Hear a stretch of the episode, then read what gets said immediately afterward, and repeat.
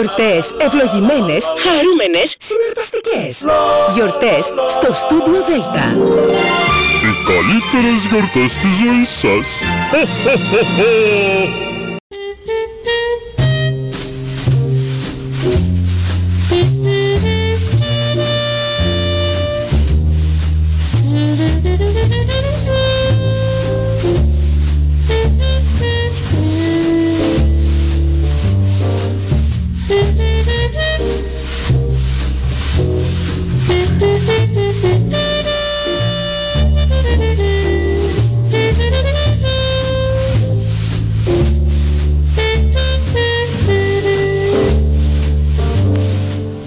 Καλησπέρα σας κυρίες και κύριοι.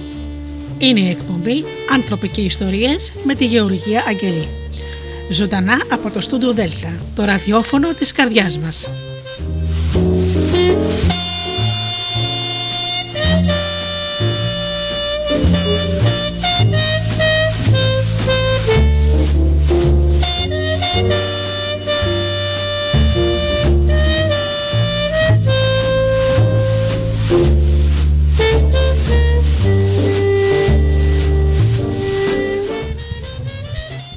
Πάλι φίλοι μου μαζί αυτές τις όμορφες γιορτινές ημέρες με όμορφες χριστουγεννιάτικες ιστορίες.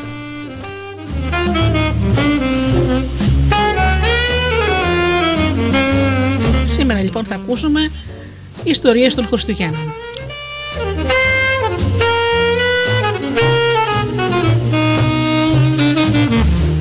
Να σας καλησπερίσω όλους εσάς φίλοι μου που πληκτρολογείτε www.studiodelta.gr και βρίσκεστε εδώ στη σελίδα του σταθμού.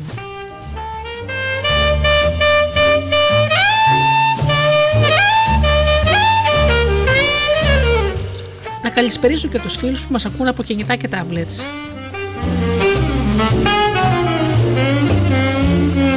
Καλησπέρα και στους φίλους που μας ακούν από τις μουσικές σελίδες τις οποίες φιλοξενούμαστε όπως είναι το Live24.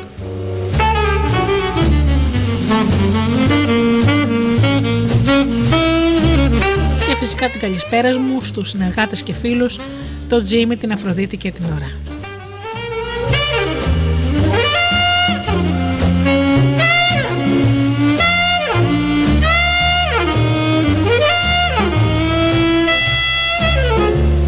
Ξεκινάμε με ένα τραγουδάκι και αρχίζουμε μετά με μια όμορφη ιστορία. Thank.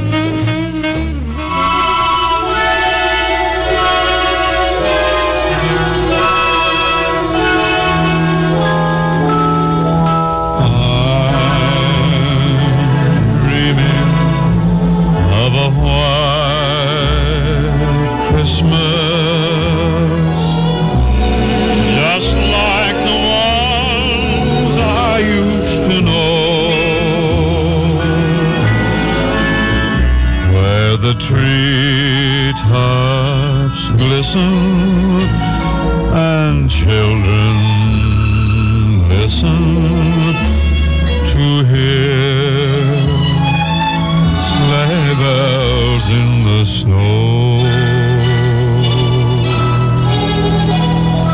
I'm dreaming of a white Christmas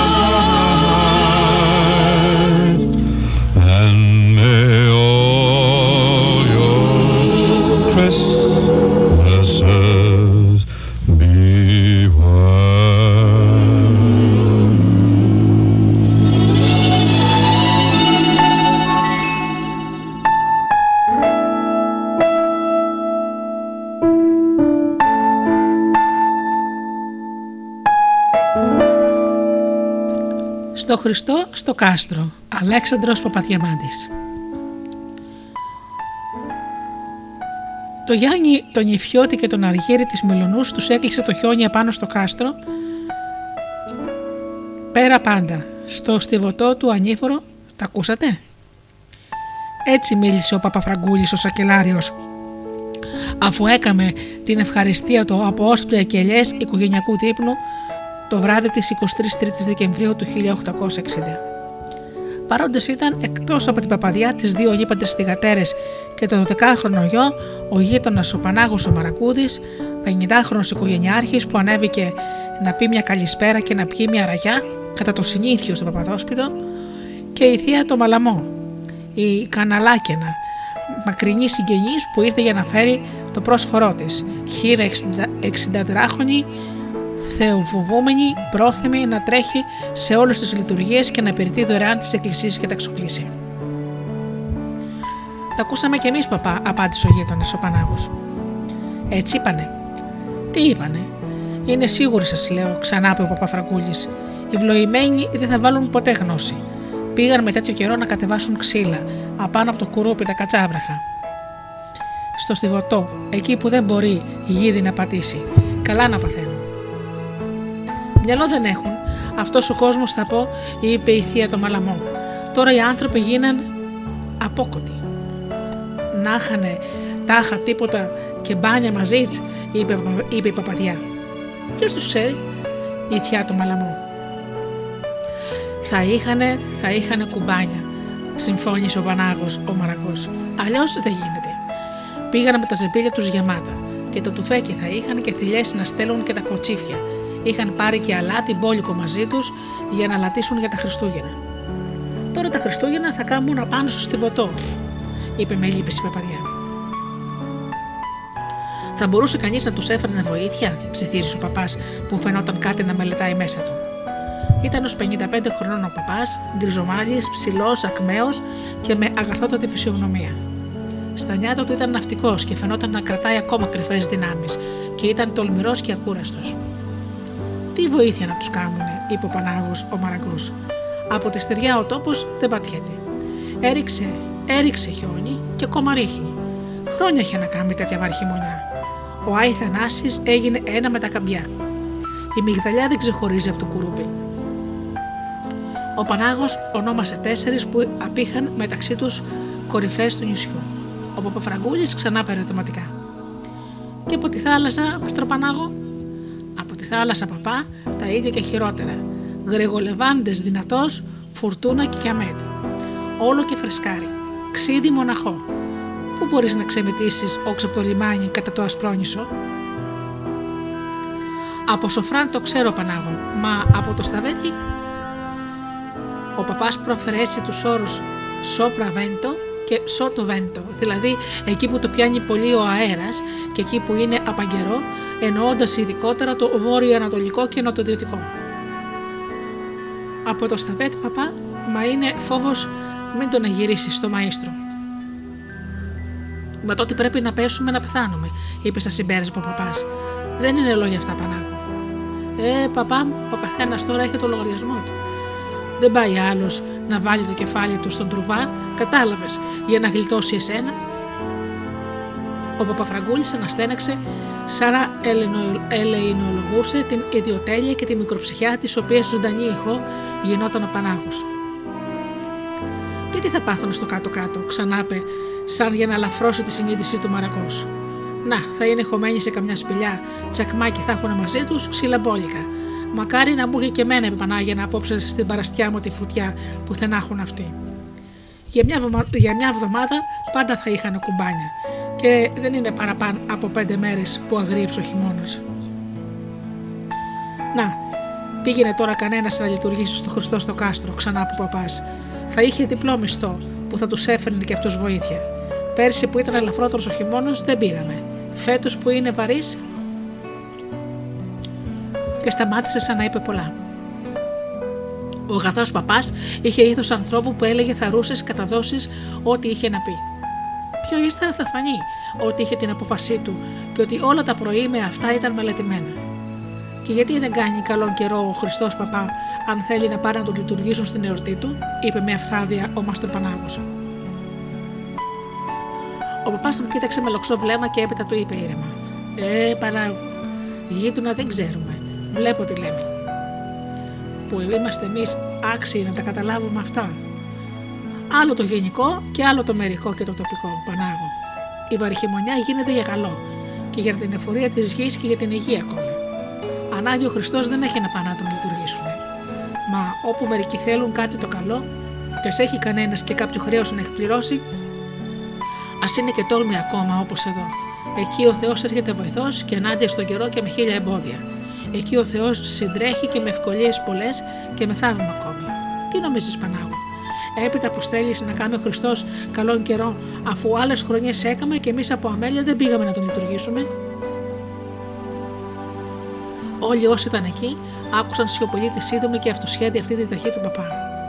Η θεία το μαλαμό βιάστηκε να πει: Αλήθεια, παπά μου, δεν είναι καλό πράγμα αυτό δα. Θα πω να αφήνουν τόσα χρόνια τώρα το Χριστό λειτουργήτο τη μέρα της γέννα του. Για τούτο θα μας χαλάσει ο Θεός.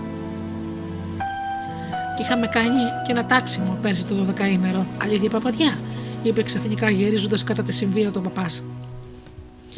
Η παπαδιά τον κοίταξε σαν να μην καταλάβαινε. Όπου ήταν άρρωστος αυτός ο Λαμπράκης, ξανά είπε ο παπάς δείχνοντας το 12χρονο γιο του. Θυμάσαι το τάμα που κάναμε; Η παπαδιά σώπηνε. Έταξε σαν να γλιτώσει να πάμε σαν μπροστά να λειτουργήσουμε το Χριστό την μέρα της γιορτής του. Το θυμούμε, είπε κουνώντας το κεφάλι η παπαδιά. Πραγματικά, ο μοναδικός γιος του παπά, ο 12χρονο Σπύρος, που αυτός τον έλεγε ηρωνικά και χαϊδευτικά λαμπράκι, γιατί ήταν πάρα πολύ λιγνοκάμωτος και αδύνατος, τόσο που θα πως έφυγε το προσωπάκι του και είχε κινδυνεύσει να πεθάνει πέρυσι τι μέρε των Χριστουγέννων. Η παπαδιά που πλησίαζε πια τα 50 της χρόνια και τον είχε μοναχό και στερνοπέδι, έπειτα από τέσσερα κορίτσια που ζούσαν, από τα οποία τα δύο πρώτα ήταν κιόλας παντρεμένα, και έπειτα από 8 γέρε, από τις οποίες οι δύο με δίδυμα και πέντε θανάτους, η παπαδιά είχε τάξει, αν γλίτωνε το αγχώρι της, να πάει το χρόνο να λειτουργήσει το Χριστό. Το θυμόταν και το συλλογιζόταν από μέρες και πριν από τα λόγια του παπά. Αυτό μόνο σκεφτόταν. Αλλά έβλεπε ότι φέτος θα ήταν πάρα πολύ δύσκολο, φοβερό, ανήκουστο τόλμημα από το βαρύ χειμώνα και είχε τη γνώμη ότι ο Χριστός θα τη συγχωρούσε και θα έδινε νέα προθεσμία. Κι όμως, ξέροντας τη συνηθισμένη τακτική του παπά, καθώς και την ισχυρογνωμοσύνη του, αποφάσισε μέσα της να μην του πάει αντίθετα. Και όχι μόνο αυτό, αλλά και κάτι άλλο ηρωικότερο και σε πολλούς απίστευτο. Όπου αποφασίσει να πάει ο παπάς, να πάει και αυτή μαζί του. Ήταν γυναίκα πάρα πολύ δειλή. Αλλά μόνο όσο βρισκόταν μακριά από τον παπά.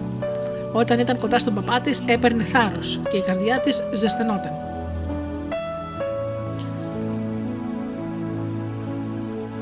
Και δεν φοβόταν τους κινδύνους. Αν ξεκινούσε ο παπάς δίχως αυτή να πάει στο κάστρο, η καρδούλα της θα έτρεμε σαν το πουλάκι το κυνηγημένο. Αν όμως την έπαιρνε μαζί του, θα ήταν πολύ πολύ ήσυχη. Η μεγάλη κόρη, η 20χρονη το Μιγδαλιό, κατάλαβε αμέσως τι τρέχει και άρχισε καθισμένη στο πλευρό της μητέρας της κοντά στο τζάκι να κλαίει χαμηλόφωνο στο αυτή της μητέρας της. Πού θα πάτε, θα πω. Παλαβώσατε, θα πω. Με τέτοιο καιρό να πάτε στο κάστρο. Ω χαϊμένη, τι θα γίνω. Η μικρότερη κόρη, η 16χρονη το Βασό, αρχίζοντας και αυτή να καταλαβαίνει, σιγοψιθύρισε. Τι λέει, θα πάνε στο κάστρο, και άρχισε τα κλάματα. Μουρλάθηκες. Σόπα, θα με πάρουν και μένα μαζί. Θα με πάρετε μα. Σουτ, λουφάξτε, είπε αυστηρά η παπαδιά. Τι τρέχει, είπε η θεία του Μαλαμό, σαν άκουσε τα ψιθυρίσματα από την άλλη μεριά του τζακιού. Τίποτα Μαλαμό, είπε με αυστηρό βλέμμα ο παπάς. Ησύχασε. Πανάγο, είπε γυρίζοντας κατά το γείτονα το μαραγκό βρίσκοντας έτσι ένα εύσχυμο τρόπο να τον κάνει να φύγει. Δεν πας να έχεις την ευχή του Θεού να πεις του Μπάρπα Στεφανή του Μπέρκου να έρθει από εδώ, τον θέλω να του πω. Ο Πανάγο ο Μαραγκός σηκώθηκε ψηλός, μεγαλόσωμος, λίγο καμπουριαστός και αφού τίναξε τα σκέλια του, λέει: Πηγαίνω, παπά. Θέλω κι εγώ να πάω να δω, μη μου έχει τίποτα η Πανάγινα για να φάμε απόψε. Πήγαινε να του πεις πρώτα και ύστερα γυρίζεις και τρώτε. Η ευχή σας. Καλή παπαδιά. Και βγήκε. Τι λέει, θα πω, είπε η θεία το μαλαμό, σαν έφυγε ο Πανάγος. Θα πας στο κάστρο, παπά. Να δούμε τι θα μας πει και ο Μπαροπαστεφανή ο Μπέρκος. Εγώ είμαι ένας, είπε η θεία το μαλαμό. Αν θε πας, έρχομαι. Κι εγώ, είπε παπαδιά. Δεν είναι για να έρθεις εσύ, παπαδιά, είπε ο παπάς. Φτάνει που θα κακοπαθήσω εγώ. Δεν πρέπει να λείψουμε και δυο από το σπίτι. Εγώ το έκανα το τάβα του, είπε η παπαδιά. Μα αν πάω εγώ το ίδιο είναι. Δεν είμαι ήσυχη. Αν δεν είμαι κοντά σου, παπά, είπε η παπαδιά. Και εμάς που θα μας αφήσετε, φώναξε με δάκρυα στα μάτια του Μιγδαλιό. Σώπα καημένη, είπε το βασό. Θα με πάρουν και εμένα μαζί, σώπα. Ναι, εσένα φαίνεται πως είσαι ακόμα μικρή, χαδούλα μου. Γιατί έτσι σε μάθανε. Δεν φταίει εσύ, είπε το μυγδαλιό, αφήνοντας να ξεχυθεί η ενδόμηχη ζήλια της για την τύχη της αδερφής της, που σαν μικρότερη δεν είχε κρυφτεί ακόμα, δηλαδή δεν έμενε μακριά από την κοινωνία όπως όσες ήταν της παντριάς και είχε κάποια ελευθερία. Ο μικρός λαμπράκι είχε πέσει στο λαιμό της μητέρας του. Θα με πάρετε και εμένα μαζί, μάνα, ψιθύρισε αγκαλιάζοντας το λαιμό της. Τι λες, Χαδούρι, τι λες, παιδί μου, απάντησε φιλώντα τον παπαδιά. Εγώ αν πάω, για σένα θα πάω, γέμ. Και αν απομείνω για σένα, θα απομείνω, γιώκα μου. Για να μην κρυώσεις, όπως αποφάσισε ο παπάς, μικρό μου. Τώρα σύρε να πεις την προσευχής και να κάνει μετάνια του παπά να πλαγιάσεις και να, για να μην μαργώσεις, κανάρι μου. Ναι, θα πας. Αν δεν θα πας, φώναξε το μυγδαλιό. Απατώντας αυτά που είπε η μητέρα της. Σοπάτε, ακόμα δεν αποφασίσαμε τίποτα και σηκώσατε επανάσταση, είπε ο παπάς. Να δούμε τι θα μας πει και ο παπάς Στεφανής. Έπειτα, γυρίζοντας την παπαδιά. Μας φέρανε τίποτα λειτουργίε μπάριν. Η παπαδιά έδειξε με το μάτι σκεπασμένα με ραδωτό δίχρωμο σεντόνι τα λίγα πρόσφορα όσα είχαν φέρει στο σπίτι του παπά μερικές ερνορίτησε που ήθελαν να μεταλάβουν την άλλη μέρα την παραμονή των Χριστουγέννων. Η θεία του Μαλαμότα είχε δει πριν από πολλή ώρα και προσπαθούσε να τα ξεσκεπάσει θαρής με τις ακτίνε του βλέμματος να μαντέψει πόσα ήταν. Μας βρίσκεται και τίποτα παξιμάδι, ρώτησε πάλι ο παπάς. Θα έμενα κατά λίγο από τη Παναγιάς. Όλο το σαραντάιμερο ζυμώνουμε και τρώμε από τα βλογούδια, είπε η πρεσβυτέρα. Βλογούδια ήταν τα μικρά σταυροσφράγιστα ψωμάκια που προσφέρανε οι ενωρίτες στα σπίτια των παπάδων το σαρανταήμερο. Αντί όμως για ψωμάκια, οι περισσότερες ενωρίτησες τα τελευταία χρόνια προτιμούσαν να προσφέρουν σκέτο αλεύρι και γι' αυτό η παπαδιά είπε ζήμωναν από τα βλογούδια.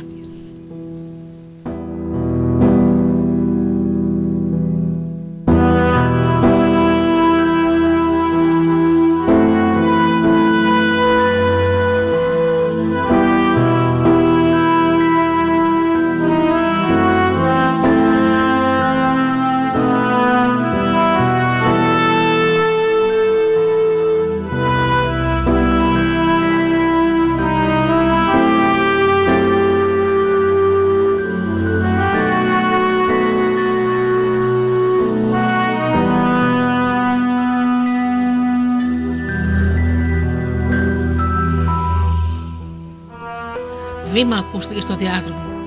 Άνοιξε η πόρτα και μπήκε ο Παπαστεφανής.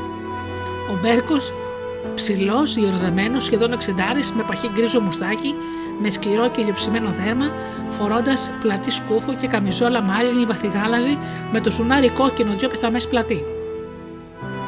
Πίσω του φάνηκε και άλλη μορφή, όρθια, που στεκόταν κοντά στην πόρτα. Ήταν ο Πανάγκος, ο Μαραγκός, που αν και είχε αφήσει την καληνύχτα, λέγοντας πως θα πήγαινε στο σπίτι του να δεπνήσει, με όλα τα αυτά, επειδή και ντύθηκε φαίνεται η περιέργειά του να μάθει τι τον ήθελαν τον Μπαρπαστεφανή, τον Μπέρκο, ανέβηκε και πάλι στο σπίτι του παπά. Καπετάν Στεφανή, είπε ο παπάς, τι λες, με αυτόν τον καιρό μπορεί κανείς να πάει στο κάστρο με τη βάρκα από το Σταβέτ. Από το Σταβέτ, με τη βάρκα, στο κάστρο, ακούστηκε από την πόρτα σαν κάποια νέα προθύστερη και ανάστροφη ερωτηματική ήχο. Ήταν ο ματοστροπανάγο, ο μαραγκός, με βγαλμένο μπροστά το κεφάλι στο ανώφλι, με το ένα πλευρό θαρής κολλημένο στον, στον παραστάτη. Αλλά ο Μπαρπαστεφανή, μόλις άκουσε την ερώτηση του παπά και χωρίς να σκεφτεί περισσότερο από ένα δευτερόλεπτο, με τη χοντρή, γρήγορη και μπερδεμένη προφορά του, απάντησε.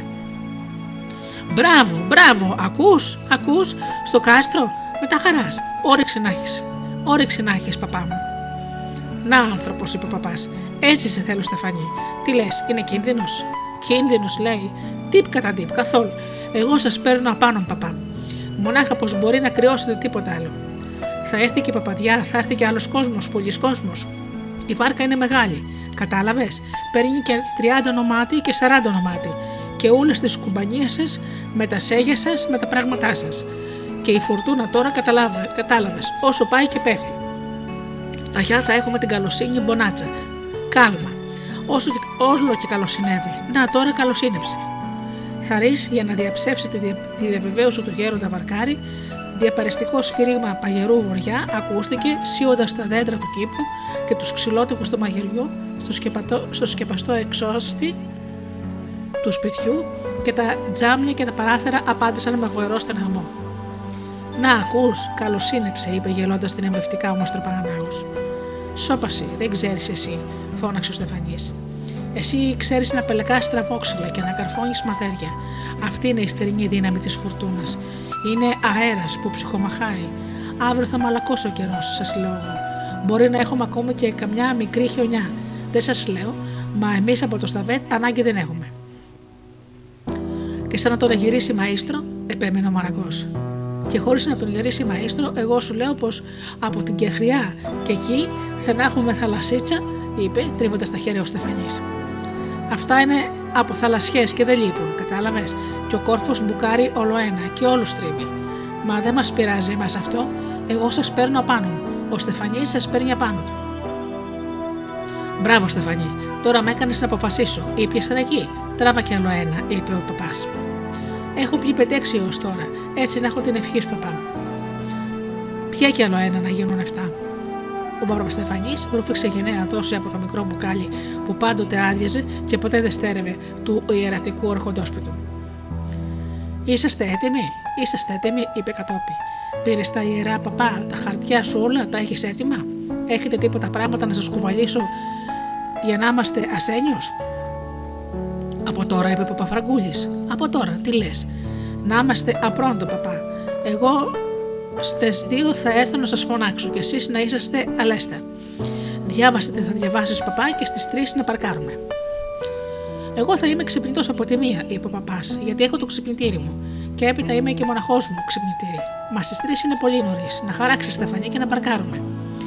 Στις 3, στις 4, παπά, για να μην πέσει ο αέρας, να τον έχουμε πρίμα από τις κουκουναριές, να έχουμε μέρα μπροστά μας. Από εκεί ως το μανδράκι και ως τον ασέλινο τραβούμε σιγά σιγά με το κουπί.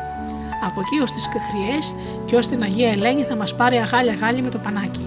Και από την Αγία Ελένη και εκεί, αν δεν μπορέσουμε να μοντάρουμε.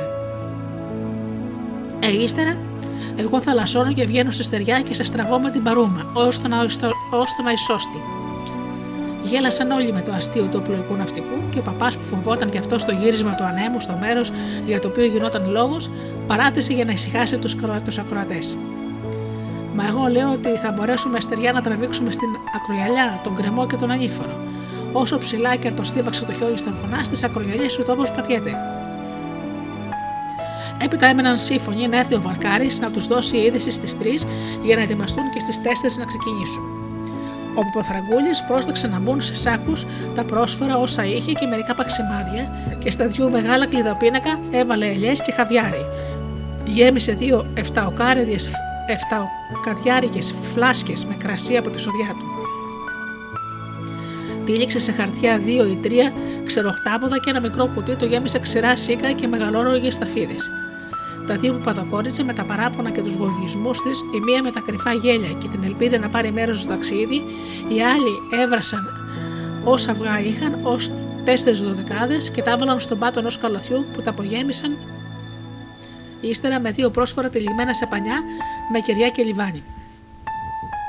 Επιπλέον ο Παπαφραγκούλης είχε παρακαλέσει τον, τον Μπάρπα Στεφανή να περάσει από τα σπίτια δύο εμποροπλήρχων φίλων του, από αυτούς που ξεχυμονίαζαν με τα πλοία τους στο λιμάνι, να τους παρακαλέσει από μέρο του να τους στείλουν, αν τους βρισκόταν, λίγο κρέας παστό από εκείνο που μαγειρεύουν στα πλοία που κάνουν μακρινά ταξίδια. Εκείνοι φιλοτιμήθηκαν και έστειλαν δύο μεγάλα κομμάτια, ως πέντε οκάδες στα δύο. Όλες αυτές οι προμήθειες τις έκανε ο παπάς προνοητικά για αυτούς που αποκλείστηκαν στο βουνό από το χιόνι, για τους οποίους έγινε λόγος στην αρχή, καθώς και για τον εαυτό του και για τους προσκυνητές που θα μεταξιδέψουν μαζί του. Γιατί ήταν ενδεχόμενο να θυμώσει και πάλι ο καιρός και να τους κλείσει ο χειμώνας στο κάστρο, αν και όλες κατάφεραν να φτάσουν στο κάστρο σόι και γεροί. Πριν ξαπλώσει στο κρεβάτι του, ο Παπαφραγκούλη έστειλε μήνυμα στον συνεφημέριό του, τον Παπαλέξη, που άλλωστε ήταν και εφημέριος της εβδομάδας, ότι δεν θα ήταν συλλειτουργός την άλλη μέρα παραμονή των Χριστουγέννων στον ενοριακό ναό, γιατί αποφάσισε με τον Θεό βοηθό να πάει να λειτουργήσει στο ναό του Χριστού στο κάστρο. Είχαν πάρει είδηση από το απόγευμα δύο ενορίτησε γειτόνιζε στον παπά, διότι ο Πανάγος βγαίνοντας ανακοίνωσε το πράγμα στη γυναίκα του και αυτή το διηγήθηκε στις γειτόνισες. Επίσης και η θεία Μαλαμό στάθηκε να φέρει είδηση στον κύριο Αλεξανδρή τον ψάλτη και έπειτα βγαίνοντας έτρεξε να προσελκύσει δύο ή τρεις πανηγυριώτες και άλλε τόσε προσκυνήτριες. Όταν ήταν να επιβιβαστούν, βρέθηκαν 15 άτομα. Η απόφαση του παπά και η γενναιότητά του Μπαρπαστεφανή μετά την πρώτη έκπληξη έδωσε θάρρος σε άντρες και γυναίκες. Και ήταν όλοι από εκείνους που συχνά τρέχουν βρίσκοντας ανίποτε ευχαρίστηση σε πανηγύρια και σε εξοκλήσια. Ήταν ο Παπαφρακούλης με την Παπατιά, τη Βάσο και το Σπύρο, ο Μπαρπαστεφανής με το 17χρονο γιο του που ήταν και ναύτη του, η θεία το Μαλαμό, ο κ. Αλεξανδρής ο Ψάλτης, τρεις άλλοι πανηγυριώτες και τέσσερις προσκυνήτριες. Την τελευταία στιγμή προσθέθηκε και 16ο. Αυτός ήταν ο Βασίλης της Μιλονού, ο αδερφός του Αργύρι, που ήταν αποκλεισμένος από τα χιόνια. Ήρθε στην αποβάθρα με ένα σακούλι γεμάτο τρόφιμα και μερικά άλλα εφόδια για την εκδρομή. Βλέποντάς τον ο παπάς, του λέει: Πώς το έμαθες, Βασίλη, Το έμαθα, παπά, από το μαστροπανάγο το μαραγκό. Τι ώρα και πού τον είδες; Κατά τις 10 τον βρήκα στο καπηλιό του Γιάννη, τον Μπουμπούνα. Είχε φάει ψωμί και βγήκε να πιει δύο-τρία κρασιά με το συνάφι. Έλεγε πως αποφασίζεστε να πάτε στο κάστρο και σας κατάκρινε για την τόλμη. Μα εγώ το χάρηκα γιατί ανησυχώ για εκείνο τον αδελφό μου και θέλω να έρθω μαζί σας αν με παίρνετε. Α είναι, καλώς να έρθεις, είπε ο παπάς. Ξεκίνησαν. Γύρισαν προς το νοτιοδυτικό του λιμανιού, έβαλαν πλώρη το ακροτήρι καλαμάκι. Ο άνεμος ήταν βοηθητικός και το ταξίδι καλοσήμαδο. Άρχισε. Κρύωναν βέβαια πολύ, αλλά ήταν όλοι βαριά ντυμένοι. Ο παπάς κάθισε στο τιμόνι φορώντας τη γούνα του. Η πρεσβυτέρα είχε το σάλι της στο διπλό. Η θεία το μαλαμό είχε βαρύ το γουνάκι από την κουζούκα της. Ο Μπαρπαστεφανή ήταν με την ιτσεράδα του, το κερωμένο κασκέτο του, με το λουρί δεμένο κάτω από το σαγόνι, με τα μακριά πτερίγια να τους σκεπάζουν τα αυτιά. Και ο γιος του ο Σπύρος που τον λέγανε Μπερκάκι, με τις πρέκνες και τις βούλες στο πρόσωπο, ήταν με τα μανίκια της μάλινης καμιζόλας του ανασκουμπμένο ως τους αγώνες. Ευτυχώς δεν χιόνιζε, αλλά ο αέρας ήταν παγερός, καθαρός ο ουρανός, σταυρωμένος από το βοριά. Το φεγγάρι ήταν στο πρώτο τέταρτο και είχε βασιλέψει πριν από πολλή ώρα. Τα άστρα τρέμαν στο στερέωμα. Η πουλια με σουρανούσου και ο γαλαξίας έζωναν τον ουρανό. Ο πύχης και η άρκτος και το αστέρι του πόλου έλαβαν με βαθιά λάμψη εκεί πάνω. Η θάλασσα ανατρίχιαζε από το φύσιμα του βοριά και ακουγόντουσαν τα κύματα να χτυπούν με ρόχθος στην ακτή, στην οποία μελαγχολικά απαντούσε ο φλίσβος, ο φλίσβος του νερού γύρω από την πλώρη της μεγάλης και δυνατή βάρκας. Καβατζάρισαν το καλαμάκι και ακόμα δεν είχε χαράξει. Ε, άρχισε μόλις να γλυκοχαράζει πέρα από τη λαγκαδιά του πλατανιά. Έφεξαν στο στρουφουλιά, αντίκρι από το θαυμάσιο και πυκνό δάσος των πεύκων, που εξαιτίας τους η θέση ονομάζεται κουκουναριές. Τότε οι επιβάτες είδαν ο ένας τον άλλον κάτω από το θαμπό φως της καραβιή, σαν να βλεπόταν για πρώτη φορά. Πρόσωπα χλωμά και χείλη μελανιασμένα, μύτες κόκκινες και χέρια κοκαλιασμένα. Η θεία το Μαλαμό είχε αποκοιμηθεί δύο φορές ως τώρα κάτω από την πρίμη, όπου σκέπαζε το πρόσωπό της με τη μαύρη μαντήλα ως τη μύτη, με τη μύτη σχεδόν ως τα γόνατα. Ο κ. Αλεξανδρής είχε πάρει δύο τροπάρια δίπλα της και ονειρευότανε ότι ήταν ακόμα στο κρεβάτι του και παραξενευόταν πω αυτό κουλιόταν αριθμητικά σαν βρεφική κούνια. Ο γιος του παπά ο Σπύρος έκανε συχνές μετάνιε και όσο αίμα είχε, είχε μαζευτεί όλος στη μύτη του που ήταν το μόνο μέρος του σώματό του που φαινότανε. Η παπαδιά στην ευσεβή φιλοστοργία της είχε κρίνει ότι τον είχε πάρει μαζί αφού γι' αυτόν ήταν το τάξιμο. Τον σήκωσε απότομα από το κρεβάτι, τον ένιψε και τον έντυσε με διπλά που κάμισα, δύο φανέλες, χοντρό μάλινο γυλαίκο διπλό σακάκι και πανοφόρι και τύλιξε ολόκληρο στο λαιμό του με χνουδωτό ολόμαλο μαντίλι, ποικιλόχρωμο και ραβδοτό μακρύ που το έπεφτε στο στήθος και τις πλάτες. Τώρα κοντά στην πρίμη, από τα αριστερά του παπά, καθισμένη αριστερά της είχε το σπύρο και ζητώντας μηχανικά να ψηλαφίσει τα μπράτσα και το στήθο του, δεν έβρισκε σχεδόν σάρκα κάτω από τη βαριά ντυμασιά με την οποία είχε περιχαρακώσει το γιο της. Ο παπάς που δεν είχε χάσει το κέφι του, ούτε έπαψε να αλλάζει στεϊσμούς και πειράγματα με τον Μπαρπαστεφανή, γυρίζοντας πότε πότε κατά μέρος της, της έλεγε: Να, για αυτόν τον λαμπράκι το γιο σου τον παθαίνουμε όλα αυτά παπαδιά. Και τι πάθαμε, με τη δύναμη του Θεού, απαντούσε η παπαδιά, που στο βάθος πολύ ανησυχούσε αυτό το, για αυτό το παράθυρο ταξίδι. Ευτυχώς η παρουσία του παπά της έδινε θάρρος. Δεν μιλέ, παπαδιά, είπε με την τρεχιά φωνή του ο Μπαρπαστεφανή, θέλοντας να στήφτει και με την πρεσβυτέρα. Δεν με λες, γιατί λένε κύριε Λέισον, παπαδιά, πέντε μήνες, δύο παιδιά. Γιατί μα θε το λένε, απάντησε χωρίς να πειραχτεί η πρεσβυτέρα. Πάρε παράδειγμα από μένα, 8 γένες, 10 παιδιά. Θα πείτε λοιπόν πως οι παπαδιέ είναι πολύ καρπερές. Μα γιατί, γιατί οι παπάδε δεν λείπουν χρόνο χρονικής από κοντά τους, είπε η θεία το μαλαμό. Ναι, το μαλαμό πάλι το κατάλαβε, είπε ο παπάς. Δεν σας το έλεγα εγώ. Εσύ και ο ξαδερφός ο Αλεξανδρής, εννοώντας το ψάλτη, έχετε μεγάλο μυαλό. Ο παπάς δεν έπαβε να στιέζεται με όλες τις ενορίτησε του που ήταν στο πλιάριο. Στη μια έλεγε: Μα εκείνος ο Θοδωρής, εννοώντας τον άντρα της, κοιμάται όταν τα φτιάχνει αυτά τα παιδιά. Στην άλλη, Μα δεν είναι καμιά που να με θέλει παντριά. Εγώ, εγώ έχω στεφανωμένα 30 χρόνια τώρα παραπάνω από 200 αντρόγυνα και κάποια δεν βρέθηκε να πει πως δεν θέλει αλλά το κυριότερο θύμα του Παπαφρακούλη ήταν ο Αλεξανδρής ο ψάλτης.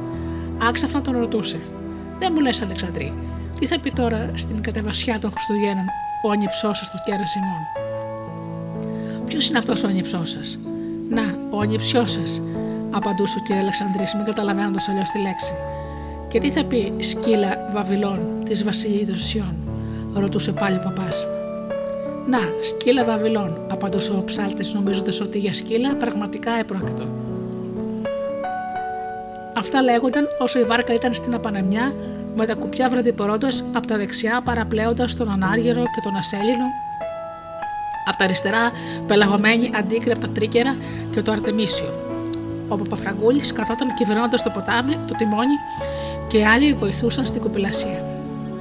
Και αυτός ο κ. Αλεξανδρής, αν και ατζαμί στα ναυτικά πράγματα, αισθάνθηκε την ανάγκη να τραβήξει κουπί για να ζεσταθεί. Και η θεία τον Παλαμό τράβηξε σκουπί, κουπί σχεδόν μισή ώρα. Ευτυχώς, αν και κρύωναν όλοι και οι ψυχρές ρηπές που κατέβαιναν από τα χιονόφουρτα βουνά, ξύριζαν τα αυτιά τους και τους λαιμούς τους, είχαν όμως τα πόδια ζεστά, το ευεργετικό αυτό αποτέλεσμα του γειτονέματος της θάλασσας. Ο ήλιος είχε προβάλει από τα σύννεφα για λίγες στιγμές ήλιος με τα δόντια γριά με τα χταπόδια, φώναξε ο Λαμπράκης. Διότι ενώ τη νύχτα ξαστέρωνε και γινόταν ουρανός καντήλι, την ημέρα μαζευόντουσαν πάλι σύννεφα και ο βοριά φαινόταν να υποχωρεί στον ασπιλιώτη σαν να απειλούταν από βροχή.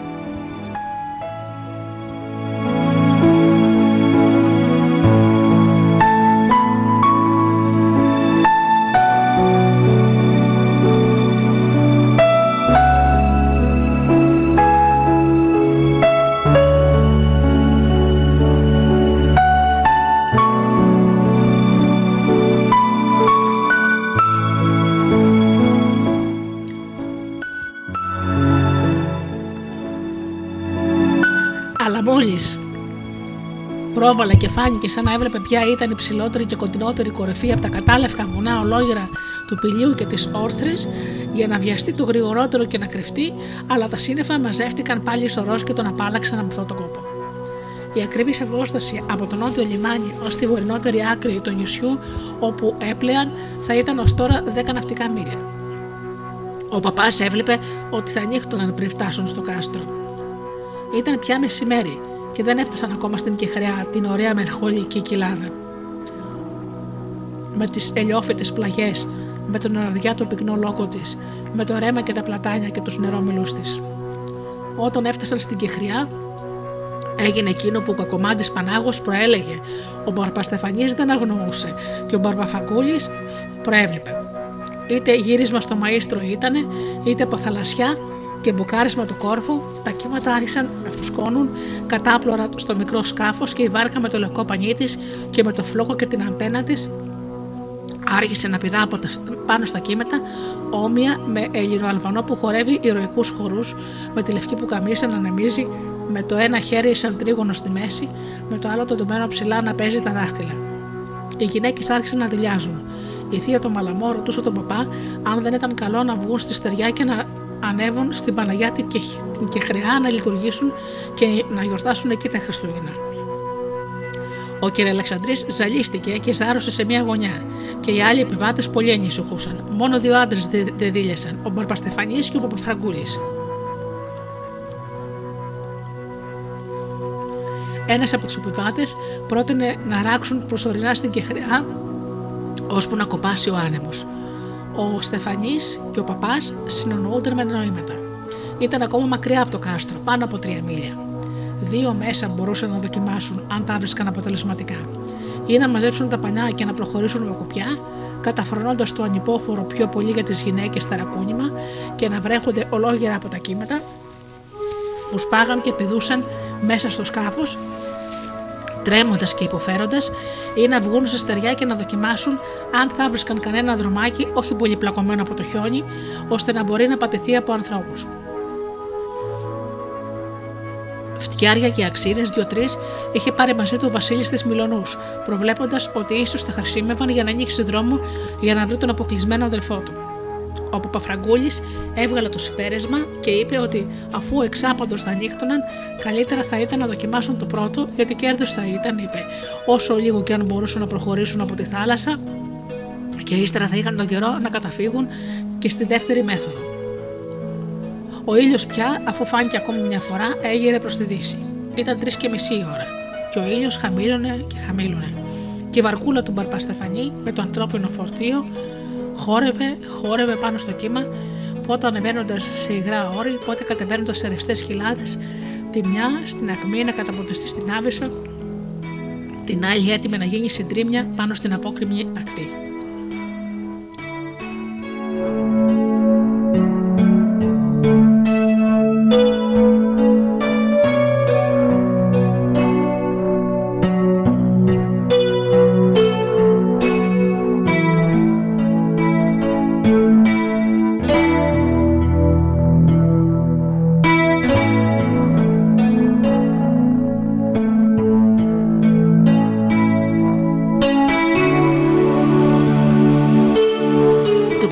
Έλεγε μέσα του την παράκληση όλη. Από το πολύ συνεχόμενος ως τον πάντων προστατεύεις. Και ο Παπαπαστεφανή στενοχωριόταν που δεν μπορούσε μπροστά του παπά να ξεστομίσει λεύτερα τις αφελείς βλαστήμιες του που τις μασούσε και τις έπληγε μέσα του σιγομορμορίζοντα. Σκύλιασε ο διαολόκερο, λύσαξε, θα σκάσεις αντίχρηστο Τούρκο, το Μεχαμέτη σου μέσα. Και η θεία το Μαλαμό, κάνοντας το σημείο του Σταυρού, έλεγε το Θεοτό και Παρθένε και επαναλάμβανα Έλα Χριστέ μου βοήθεια Παναγιά μου. Και τα κύματα χτυπούσαν την πλώρη, χτυπούσαν τα πλευρά τους σκάφους και ορμώντας από το κήτος, χτυπούσαν τις πλάτες, χτυπούσαν τα μπράτσα των επιβατών και ο ήλιος χαμήλωνε και χαμήλωνε. Και η βαρκούλα κινδύνευε να εμφανιστεί. Και η απότομη βραχώδες ακτή φαινόταν σαν να μάλωνε με την γιατηλία με το βυθό της θάλασσας. Τέλος άρχισε να σκοτεινιάζει νύχτωσε ακριβώς τη στιγμή που θα έβλεπαν αντίγρετο κάστρο από το οποίο απήχαν τώρα δύο ακόμα μίλια. Σύννεφα, σοριασμένα κατά την Ανατολή, εμπόδισαν να φανεί το, το, γρήγορο, το παρήγορο φέγγισμα του φεγγαριού. Αλλά ο άνεμος αντί να πέσει, δυνάμωνε και αγρίευε και θέργευε και η πλεύση έγινε πια αδύνατη. Δεν έβλεπαν πια ούτε μπροστά ούτε δεξιά τίποτα, παρά μόνο όγκους γκρίζους μαύρους. Ευτυχώς ο Μπαρπαστεφανής γνώριζε καλά το μέρος. Εδώ είναι ένα λιμανάκι, παπά κάτω από το πρι, από κάτω από την Αγία Αναστασία στα Μποστάνια. Θυμάσαι καλά, Στεφανή; Όπως ξέρεις, η αγιοσύνη σου στα γράμματα τη εκκλησία από όξω παπά, έτσι και εγώ ξέρω από όξω όλα τα λιμανάκια, τους κάβους και τις αμμουδιέ, όλες τις ξέρες και τα γρίφια και τα θαλάμια. Και πλησίασαν με πολύ κόπο και αγώνα και ταλαιπωρία, βρεγμένοι, θαλασσοπνιγμένοι, μισοπαγωμένοι, και εκεί, εκεί διαστανάει. Υπήρχε ένα θαλάσσινο μάρμαρο σαν φυσική αποβάθρα που πότε σκεπασόταν από το κύμα, πότε προεξήχε πάνω από τη θάλασσα. Τη φορά αυτή το σκέπαζε και δεν το ξεσκέπαζε το κύμα. Πλησίασαν και αισθάνθηκαν αμέσως το ευχάριστο αίσθημα ότι ο Σάλος σταμάτησε και ήρθαν κατά το αποσκεπασμένο και καλολίμανο μέρος. Πάντα κατεβόδιο, είπε κάνατος στο σημείο του Σταυρού ο κ. Αλεξανδρής, που πότε ξεζαλίστηκε και στάθηκε στα πόδια του. Πήδησαν ένα-ένα έξω, ξεφόρτισαν τις αποσκευές και λάβωσαν τη βάρκα. Ανάμεσα στο μάρμαρο και στην απόκρημη ακτή σχηματιζόταν μία μικρή αμμουδιά, όσοι θα έφταγε να τραβήξει ψαρά στην ψαροπούλα του, γερμένη από την μια πλευρά πάνω στην άμμο για να ξαπλώσει κι αυτός κάτω από την άλλη πλευρά να κοιμηθεί κοιτώντας τα αστέρια. Τώρα θα τραβήξουμε τη βάρκα, παπά, είπε ο Μπαρπα Στεφανής, και ύστερα οι άντρες να φορτωθούμε όλα τα πράγματα και να αρχίσουμε σιγά σιγά να ανεβαίνουμε. Α πάρουν και οι γυναίκες ό,τι μπορούν. Να τώρα τι άξιζε να έχω το μουλάρι μαζί μου, είπε ο Βασίλης της Μιλονού. Σου είπε Μπαρπα Στεφανή να του παρκάρουμε, δεν θέλησες. Τράβηξαν τη βάρκα, άναψαν τα δύο φανάρια που είχαν. Ο Βασίλης πήρε τα φτιάρια και τις αξίρε του και βγαίνοντας προσωρινά πιο πέρα, άρχισε να κοιτάζει ολόγερα που θα βρίσκει μονοπάτι όχι πολύ πατημένο από το χιόνι, ώστε να μπορούν οι άνθρωποι να βαδίσουν. Από το μέρος εκείνο στο κάστρο που διακρινόταν σαν πελώριος μαύρος όγκος ψηλά κατά τον βοριά, ο δρόμος δεν ήταν περισσότερο από μία ώρα, αλλά στην κατάσταση που ήταν τώρα ο δρόμος από τα χιόνια, ποιος ξέρει θα έφτανε τριπλάσιος χρόνος για να φτάσουν.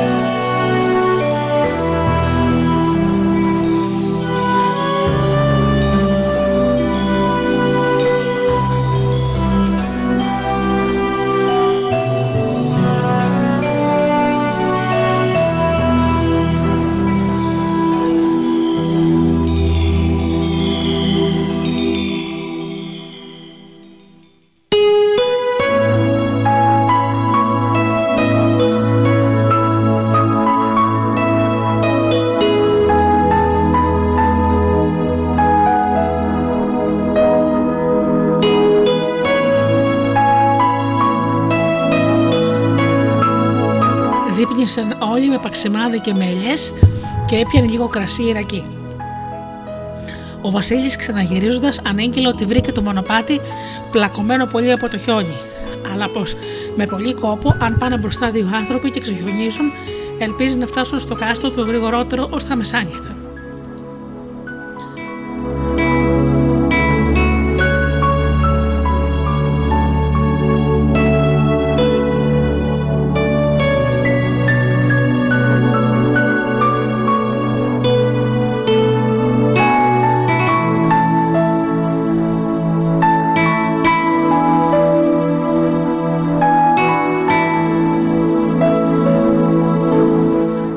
Φορτώθηκαν τις αποσκευές. Ο κ. Αλεξανδρής πήρε το ένα φανάρι και μια από τις γυναίκες το άλλο. Ο Βασίλης της Μιλονού και ο Μπαρπαστεφανής και ο γιος του πήραν τα φτιάρια και τις αξίνες και πηγαίνοντας μπροστά άρχισαν να ξεχιονίζουν. Το δρομάκι ανέβαινε έρποντας τον κρεμό στην αρχή και έπειτα κατέβαινε σε ένα παραθαλάσσιο κύλωμα. Πατούσαν προσεκτικά σαν να μετρούσαν τα βήματά τους. Το φεγγάρι είχε απαλλαγή από τα σύννεφα και προσπαθούσε να φέξει το δρόμο με το κρυερό φως του. Κάπου κάπου έχαναν το χάραγμα του δρόμου. Ξεγελιόταν και βρίσκονταν ξαφνικά στην κορφή πελώριων βράχων, κάτω από τους οποίους η Άβυσο άνοιγε το στόμα της και πάλι κατέβαιναν με τρομουλιαστά γόνατα κρατημένοι από τις πέτρες και τους θάμους. Σέρνονταν πάνω από το στο κρεμό σαν μικρό γίδο-κόπαδο που είχε χάσει το δρόμο του και οδηγούνταν πίσω στο μαντρί από τους δύο βοσκούς που το αναζητούσαν κρατώντας φανάρια και από μακριά αν τους έβλεπε κανένας θα μπορούσε να τους περάσει για κρικωτό τέρας που συστρεφότανε και που φωσφόριζε στο κεφάλι και στην ουρά με τα δύο φανάρια. Μόνο το ξεχιόνισμα που, που καταλαβαίνει ο καθένας πόσο πρόχειρα γινόταν πατούσαν κάπου κάπου λαθεμένα και χώνονταν ως το γόνατο και ως το μυρό στο χιόνι. Πλησίαζε μεσάνυχτα όταν έφτασαν κάτω από τη γέφυρα του κάστρου, μισοπνιγμένη, παγωμένη, αλμερή από τη θάλασσα και άσπρη το χιόνι, μελανιασμένη τα χείλια, αλλά ζεστή στην καρδιά. Εκεί πάνω, πριν περάσουν τη γέφυρα από τη σιδηρόπατα του, του κάστρου, ακούστηκαν φωνές. Ποιοι είστε, ποιοι είστε, και αντίχησε βαρύ το τρίξιμο των σκουριασμένων ρεζέδων, σαν να δοκίμαζε κάποιος να κλείσει από μέσα τη σιδηρένια πύλη. Και ακούστηκε ένας μικρός κρότος, σαν όταν σηκωνόταν σκανδάλι του φεκιού. Καλοί πατριώτες, καλοί, απάντησε ο Μπαρπαστεφανής. Μα εσείς ποιοι είστε; Πέτε μας τα ονόματά σας. Εμείς είμαστε, άρχισε ο Μπαρπαστεφανής και μαζί με το βλέμμα συμβουλευόταν τον παπά. Μπα, αυτή είναι η φωνή του αδερφού μου, φώναξε ο Βασίλης της Μιλονού. Και έπειτα δυναμώνοντας τη φωνή, φώναξε. Αργύρι, εγώ είμαι. Τόσο καλύτερα. Μας έβγαλαν και από ένα κόπο, ψιθύρισε ο παπάς. Ανέβηκαν στο κάστρο όπου συνάντησαν τον Αργύρι της Μελονού και τον σύντροφό του, τον Γιάννη, τον Ιφιώτη. Αυτοί σύντομα τους διηγήθηκαν πως τους είχε κλείσει το χιόνι πάνω στο στιβωτό, όπου τρύπωσαν δύο νύχτες σε μια σπηλιά και πως προχτές, δηλαδή στις 22 του μήνα, ήρθαν και τους απελευθέρωσαν από εκεί παραμερίζοντας μεγάλους όκους χιονιού δύο γιδοβοσκοί, ο Γιαλής, ο Κόνιζας και ο Γιώργος ο Μπάντας, που βρισκόταν τη στιγμή αυτή με όλο το γιδοκό πατό του στο φρούριο. Το φρούριο αυτό ήταν ένας γιγάντιος βράχος, φυτρωμένος εκεί κοντά στο θπέλαγος, προεκβολή της γης προς τη θάλασσα, σαν να έδειχνε η ξηρά τη γροθιά στη θάλασσα και την προκαλούσε. Φοβερός μονοκόμματος γρανίτης, θαλασσοχτυπημένος, όπου κουκουβάγες και γλάρι μάλλον ποιο θα τον κάνει δικό του, διαφιλονικώντας πού αρχίζει η κυριότητα του ενός και πού σταματάει η δικαιοδοσία του άλλου. Αγαπητός στόχος του Βοριά και των γειτόνων του, του Κεκίου και του Αργέστη, που το στάδιό τους πλατή απλώνονται ανάμεσα στη Χαλκιδική στον Θερμαϊκό, τον Όλυμπο και το Πύλιο. Μοναχικός ορθόζετου βράχους που πάνω του οι κάτοικοι από ανάγκη είχαν κλειστεί για να φυλαχτούν από τους πειρατές και τους βαρβάρους και που τον άφησαν έρημο μετά το 1821 όταν κλείστηκε η σημερινή μεσημβρινή μικρή πόλη. Μέχρι πριν από λίγα χρόνια σώζονταν ακόμα μερικά σπίτια με στέγες και τα πατώματά τους μέσα στο φρούριο. Αλλά τελευταία η αδιαφορία των δημοτικών αρχών, η τεμπελιά των ανθρώπων στο να επισκέπτονται το κάστρο, συχνότερα και η ασυνειδησία μερικών ολίγων που το λαιλατούσαν και πλεονεκτών ή οικοδόμων, είχε καταντήσει σωρό ερηπείων το κάστρο. Από την αιτία αυτή αμέλησαν και οι εφημέρια της σημερινής μικρής πόλης και άφηναν από χρόνια πια λειτουργήτο το ναό.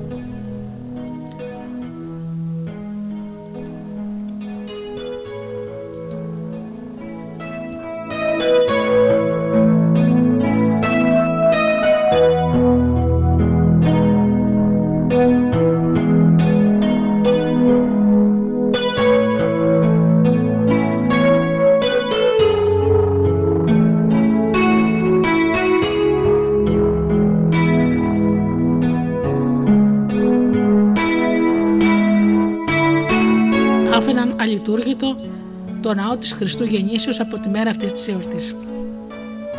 Ο ναός της Χριστού Γεννήσεως ήταν παλιά Μητρόπολη του Φρουρίου. Ο μικρός ναός που χτίστηκε πριν από κατανταετίες στεκόταν ακόμα ευπρεπής και όχι πολύ φθαρμένος.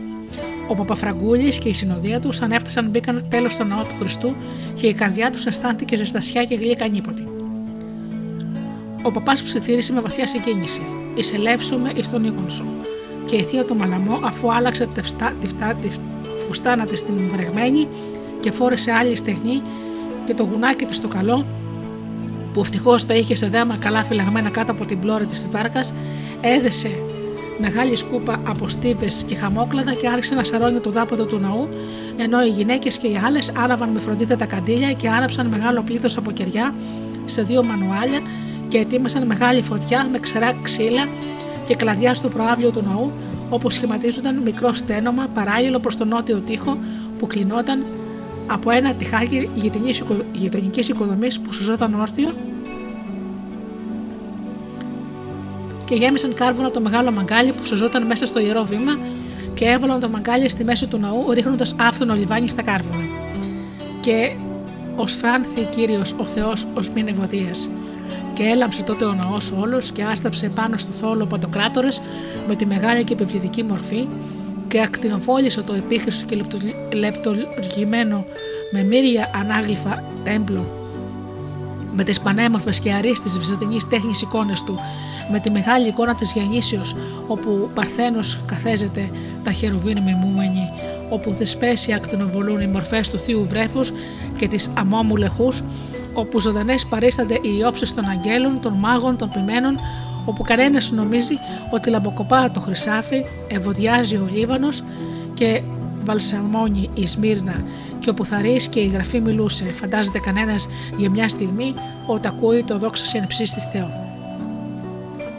Και στη μέση κρέμεται ο μεγάλος οριχάλκινος και πολύκλαδος πολυέλαιο και ολόγερα κρεμαστός χορός με τις εικόνες των προφητών και των Αποστόλων, κάτω από τον οποίο γινόταν παλαιότερα η σεμνή γάμη των χριστιανικών αντρόγινων και ολόγερα οι μορφές των μαρτύρων, οσίων και ομολογητών. Όταν έφτασαν στο κάστρο και μπήκαν στο ναό του Χριστού, τόση ζεστασιά χάιδεψε στην ψυχή τους, που αν και ήταν κατάκοποι και αρνίστηκαν μερικοί από αυτούς, αισθάνθηκαν τόσο τη χαρά που ζουν και έχουν φτάσει έτσι στο τέρμα της πορείας τους στο ναό του κυρίου, ώστε τους έφαγε κάθε νύστα και κάθε κούραση. Οι γεδοβοσκοί που βρήκαν απασχόληση και πρόφαση να καπνίσουν καθισμένοι και κάποτε να ξαπλώνουν και να κλέβουν κανέναν ύπνο, τυλιγμένοι στις κάπες τους κοντά στη φωτιά, είχαν ανάψει έξω δύο δαυλιά, το ένα μπροστά στο ιερό βήμα, το άλλο κατά το βόρειο μέρος. Μέσα στον νόη η ζέστη ήταν πολύ ευχάριστη, χάρη στις από μέσα και απ' έξω φωτιές, και είχαν σοριάσει πάμπολα δωμάτια από ξερά ξύλα και κλαδιά γεδοβοσκοί που κατέφυγαν εκεί με τις γίδες και τα κατσίκια τους, όσα δεν είχαν ψοφήσει ακόμα από το βαρύ χειμώνα της χρονιάς εκείνης, οι σκληραγωγημένοι τσοπάνιδες που είχαν σώσει και τους δύο λωτόμου από τον αποκλεισμό του χιονιού. Και έπειτα ο παπάς έβαλε ευλογητών και, στα... και ψάλθηκε η λυτή της μεγαλόπρεπης εορτής. Μετά από αυτό ο κ. Αλεξανδρής άρχισε τις αναγνώσεις και όσοι ήταν ισταγμένοι αποκοιμήθηκαν σιγά σιγά στα στασίδια τους, να από την ερηνόφωνη και μονότονη απαγγελία του κ. Αλεξανδρή. Αλλά όταν ο παπάς βγήκε και έψαλε Δε φταίει είδομεν πιστή που γεννήθη ο Χριστός, τότε οι μορφές των Αγίων φάνηκαν σαν να έγιναν χαρούμενος στους τοίχους. Ακολουθήσουμε λοιπόν ένθα, οδεύει ο Αστήρ. Και ο κ. Αλεξανδρή, ενθουσιασμένος, πήρε το ψηλό καλάμι και κούνησε τον πολυέλο με τις λαμπάδες όλες αναμένε. Άγγελοι υμνούσιν ακαταπαύστος εκεί. Και σύστηκε ο ναός όλος από τη βρωτερή φωνή του Παπαφρακούλη που έψαλα με πάθος δόξα εν υψίστης λέγοντες το σήμερον εν σπηλαίο τεχθέντη. Και οι άγγελοι ζωγραφιστοί που περικύκλωναν τον Παντοκράτορα στο θόλο τέντωναν ταυτί αναγνωρίζοντας πως τους είναι ο γνωστός ύμνος.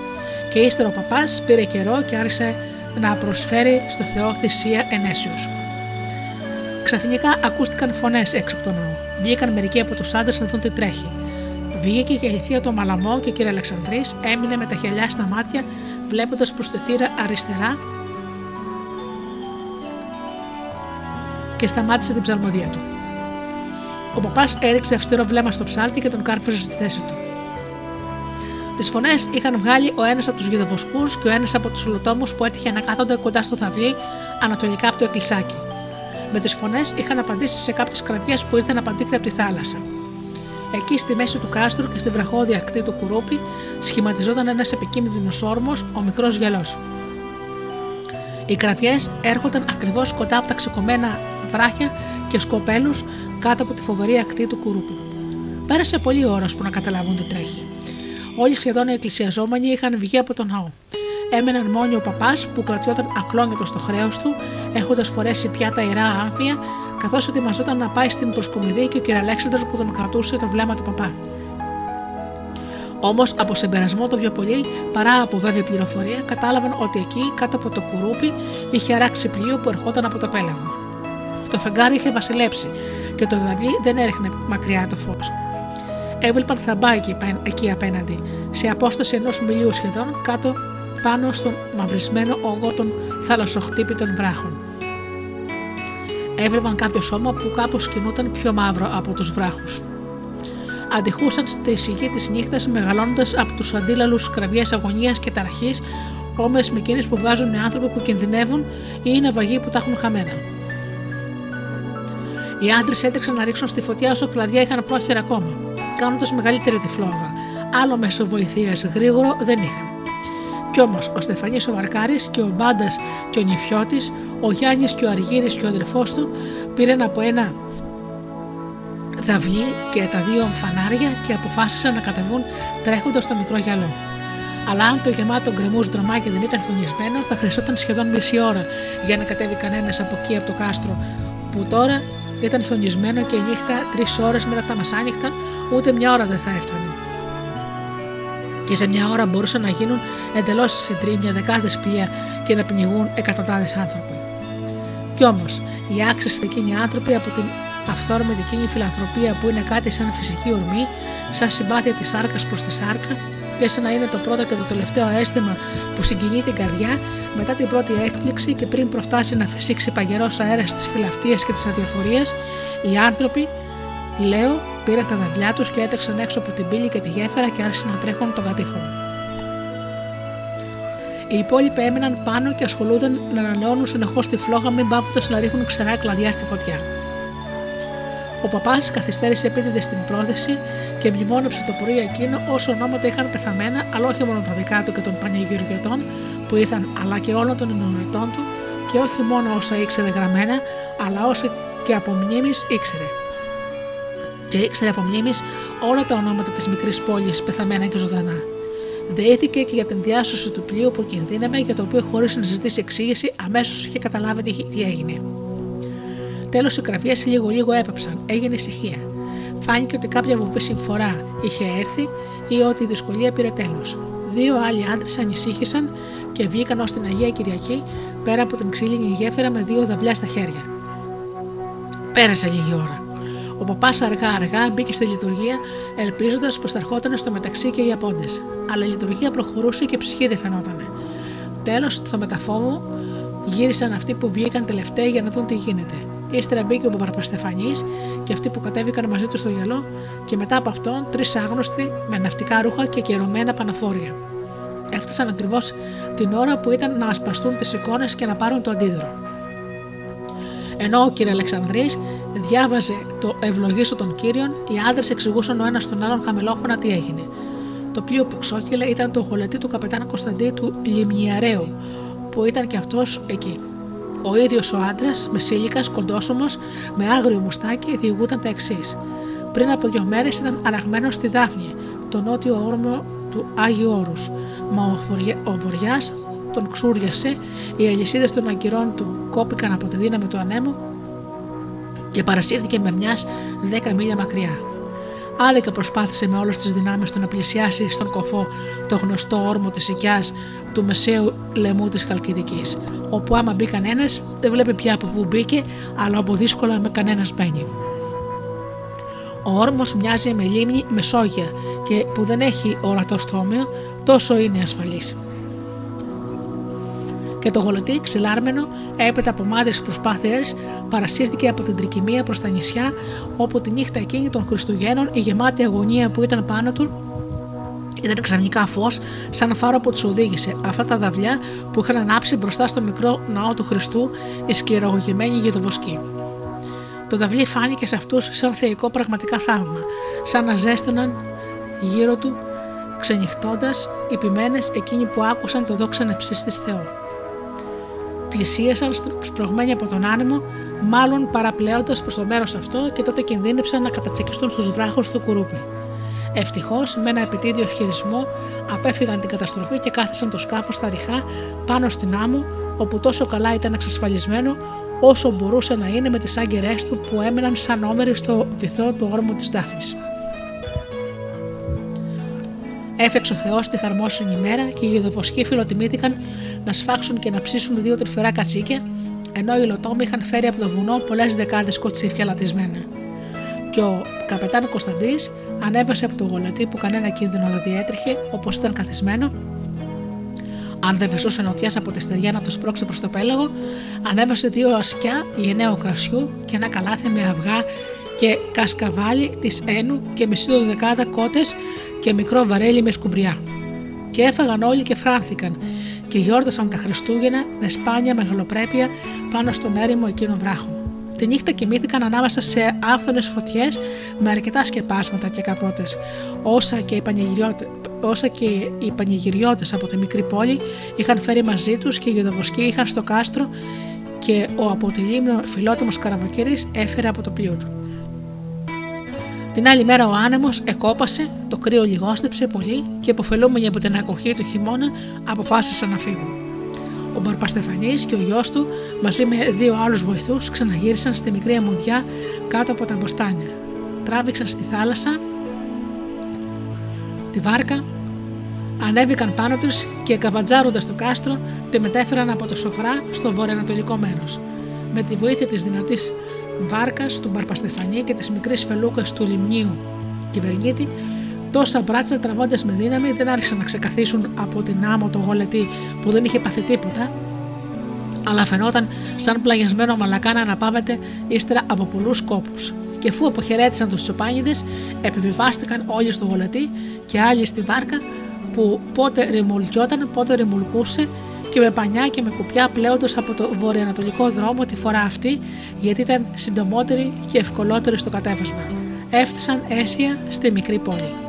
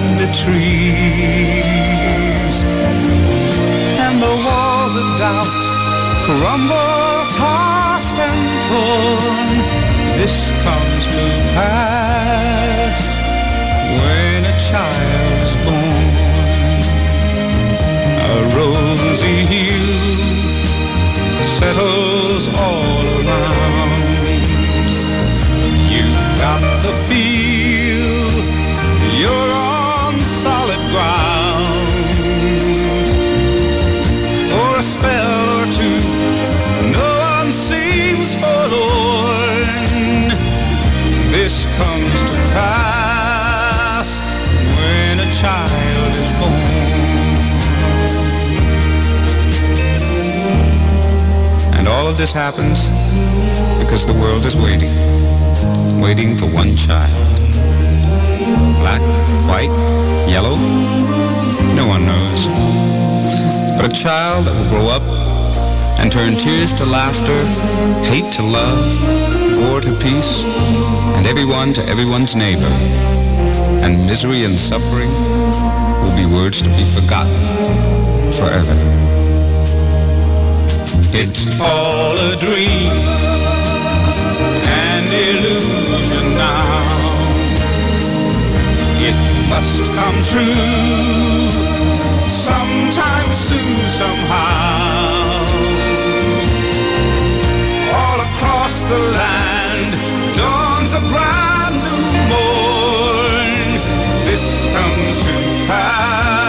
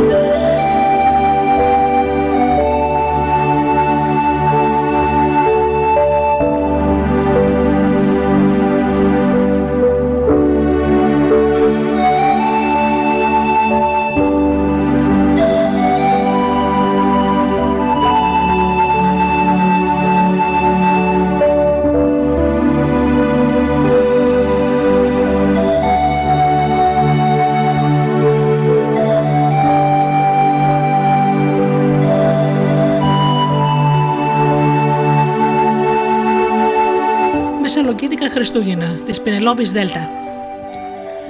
Στη σκηνή του Ομέρ Βιριώνη, οι πασάδες όλοι μαζεμένοι συζητούσαν. Ήταν να αποφασιστεί πριν ξημερώσει αν ασήμανε ή όχι η ώρα να πάρουν το μεσολόγιο.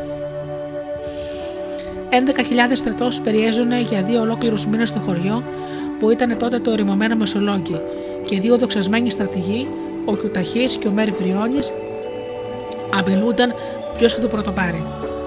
Τα χειρώματα ήταν χωματένια, μεζοκρεμισμένα και λεϊνά. Μέσα, πού να το ήξεραν τότε οι Τούρκοι. 365 παλικάρια όλα και όλα διεφέντευαν τη μέρα και ξανάχτιζαν τη νύχτα τις χαλάστρες που άνοιγαν στον τοίχο τα τουρκικά κανόνια. Ξημέρωνε παραμονή Χριστουγέννων. Πλάγια στη σκηνή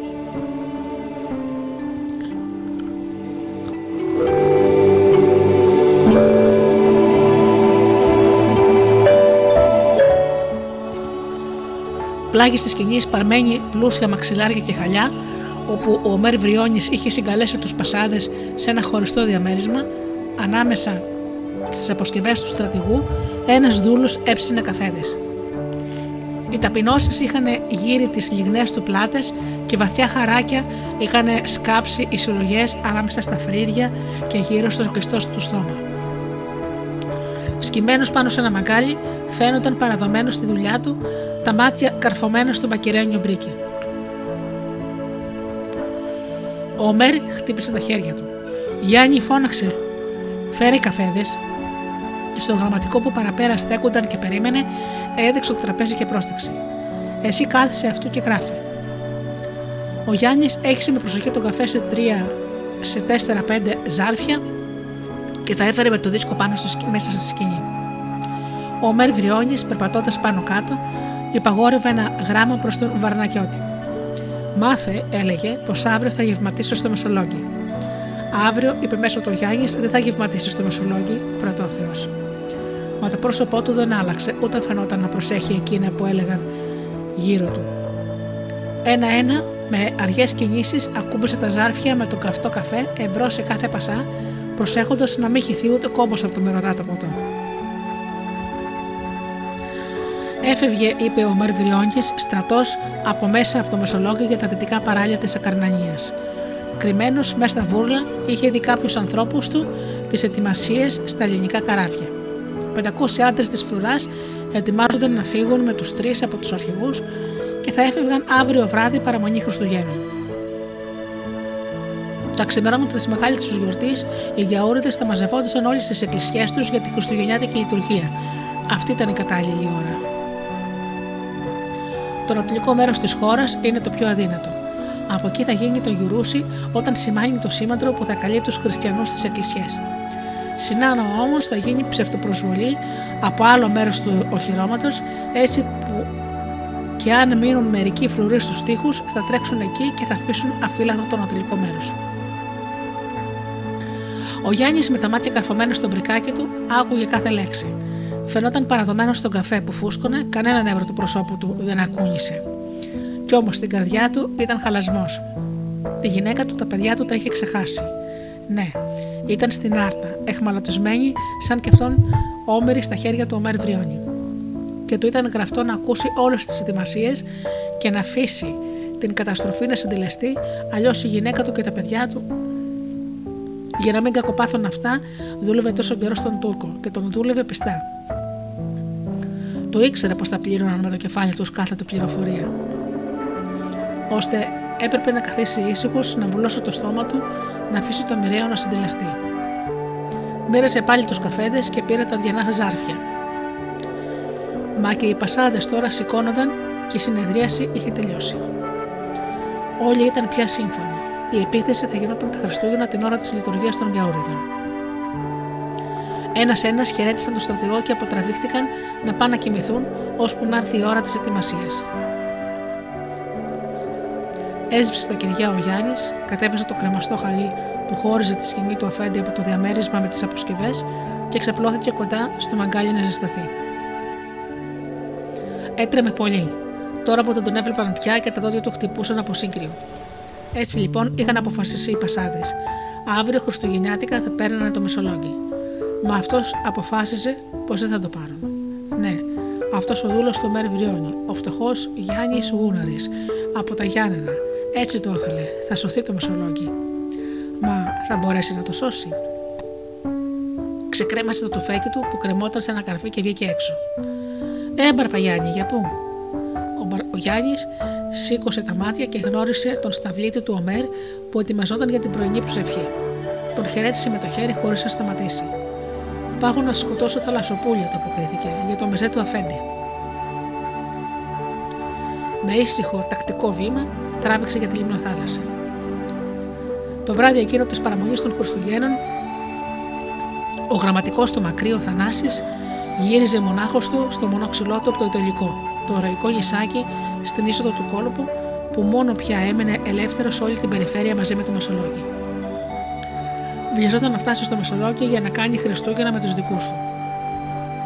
Άξαφνα στην ακρογελιά είδε ο Θανάσης έναν άνθρωπο που με το μαντίλι του έγνεφε να πλησιάσει.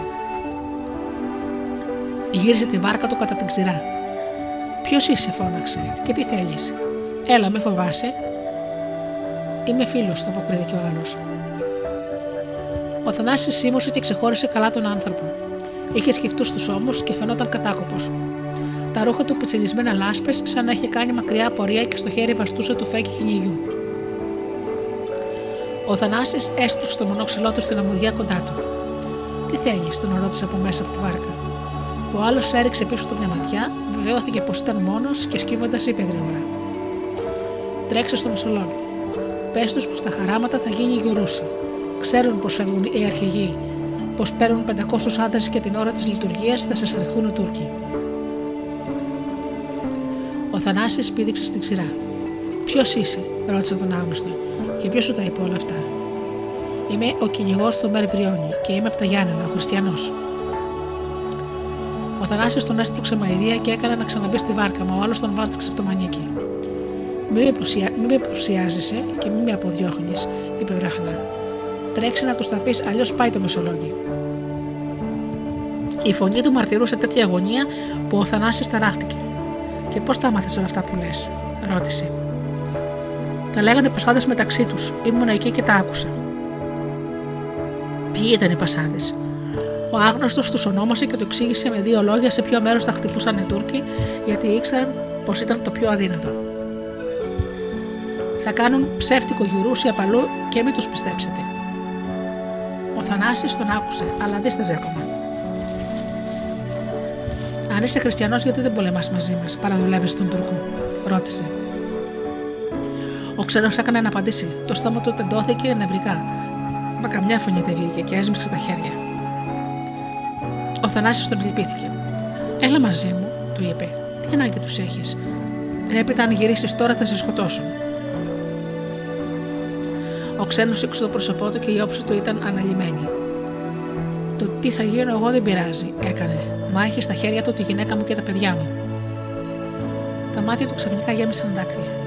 Γύρισε και χάθηκε στο σούρουπο. Ο Θανάσης δεν δίστασε πια. Πήδηξε στο μονόξυλό του και βιαστικά έκανε για το μεσολόγιο. Ήταν νύχτα βαθιά σαν έφτασε. Τρεχάτος μπήκε στο μακρύ και του είπε όσα άκουσε και ευθύ φώναξε για εκείνου τους άλλους τους αρχηγούς που αμέσως σταμάτησαν τα καράβια, έτοιμα για να σαλπάρουν. Κατά διαταγή του Μαυροκορδάτου, ο Γρήβα αποβίβασε βιαστικά 100 του άντρες και με τον Τσαλαφε... Τσαλαφατίνο και τον Κουμουνταράκη έτρεξαν και έπιασαν τα χειρώματα. Την ίδια ώρα ο Αρχιεπίσκοπος μάζεψε τους παπάδες και διέταξε να κλείσουν όλες τις εκκλησίες και να ειδοποιηθούν τα πίμνια πως η λειτουργία του Χριστουγεννιάτικη δεν θα γίνει, παρά θα αγρυπνήσουν οι χριστιανοί όλοι στους τοίχου επάνω. Ο Μάρκος Μπότσαρης και ο Λόντος με τα 400 τους παλικάρια είχαν πιάσει το κέντρο όπου ήταν η πύλη του οχυρώματος. Ο Ζαήμι με άλλους 600 πήραν τη δυτική πλευρά και μεγάλη δύναμη από 1200 άντρες με τον Γρίβα, τον Μακρύ, τον Ροζοκότσικα και τον Δελιγιάννη σκορπίστηκαν στο ανατολικό μέρος όπου ήταν να γίνει το Γιουρούσι, ενώ άλλοι έπιαναν τα χαμηλά σπίτια εμπρός κατά τον κάμπο και άλλοι κρυμμένοι στη σκιά στα πόδια του τείχου περίμεναν σιωπηλά. Σύννεφα πυκνά σκέπαζαν τον ουρανό. Παντού σκοτάδι. Από την άλλη μεριά του τείχου, 800 Τούρκοι, τυχοπηδιχτάδε, όλοι άντρες διαλεγμένοι και γεροί, με σκηνιά, μπήκαν σιωπηλά στο χαντάκι που ρετριγύριζε το, το χείρωμα και κρύφτηκαν μέσα στα βούρλα στο ανατολικό μέρος όπου τα φρούρια ήταν πιο ευκολοπίδικτα. Δύο χιλιάδες πεζικό περπατώντας στα νύχια σίμωσαν κρυφά, έτοιμοι να τους υποστηρίξουν. Πίσω τους άλλες 8.000 περίμεναν τη χαραυγή για να ορμήσουν στα χειρώματα με το πρώτο σύνθημα.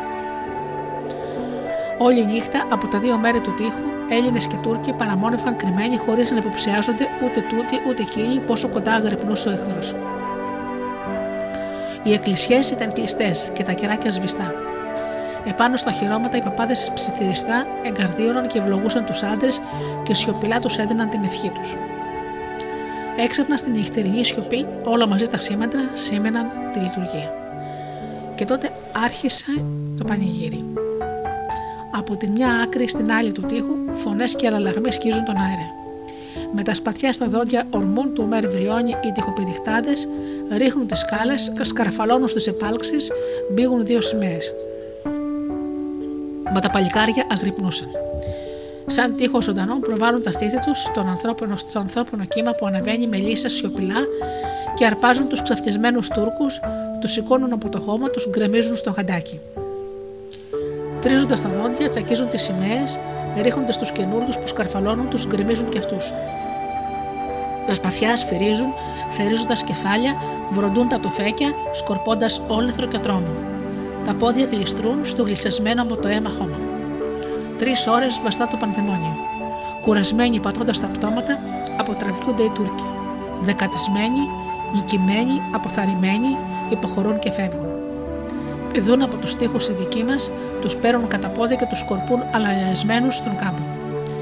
Δώδεκα σημαίες κοίτονται στη λάσπη. Πεντακόσοι πεθαμένοι φράζουν το χαντάκι. Μετριούνται και οι δικοί μας. Λείπουν έξι παλικάρια. Η λειτουργία είχε γίνει, αλλά με μπαρούτι και αίμα. Έτσι γιόρτασε το Μεσολόγγιτα Χριστούγεννα του 1822. Κάπου στην κλεισούρα, μέσα, όπου περνά ο δρόμος που από το Μεσολόγγι πηγαίνει στο, βραχοχώ, στο βραχώρι, άσπριζε ένα, ένα ερημοκλήσι, η Παναγιά ελεούσε. Φτωχό ήταν το ερημοκλήσι, φτωχό και το κελί του μοναχού που το φύλαγε. Χρόνια πολλά καθόταν εκεί μέσα ο μοναχός, μα κανένας δεν τον γνώριζε, γιατί δεν ήταν από τον τόπο. Ούτε τον άκουσε ποτέ κανείς να πει από πού ήταν και ποιες φουρτούνες τον είχαν ρίξει εκεί. Χρόνια πολλά δεν ήξερε, λόγια πολλά δεν ήξερε ο ερημητή. Τα είχε ξεμάθει στη μοναξιά του. Μόνος και αποτραβηγμένος ζούσε εκεί μέσα, απείραχτος και άγνωστος, μνημονεύοντας την πεθαμένη του αγάπη και τα σφαγιασμένα του αγγελούδα. Δάκρυα ποτέ δεν είδε κανείς στα μάτια του. Τα είχε χύσει όλα σαν έμαθα την εκδίκηση του αφέντη του, που με το αίμα της καρδιάς του δούλου του είχε πληρώσει την απελευθέρωση του Μεσολογγίου. Ήταν ο Γιάννης Γούναρης.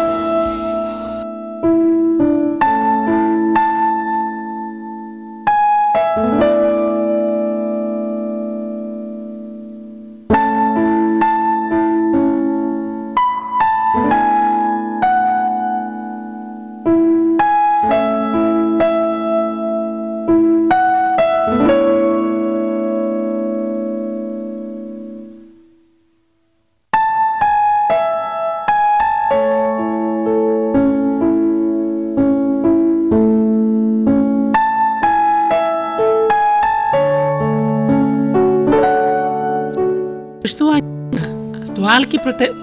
του Άλκη Τροπεάτη.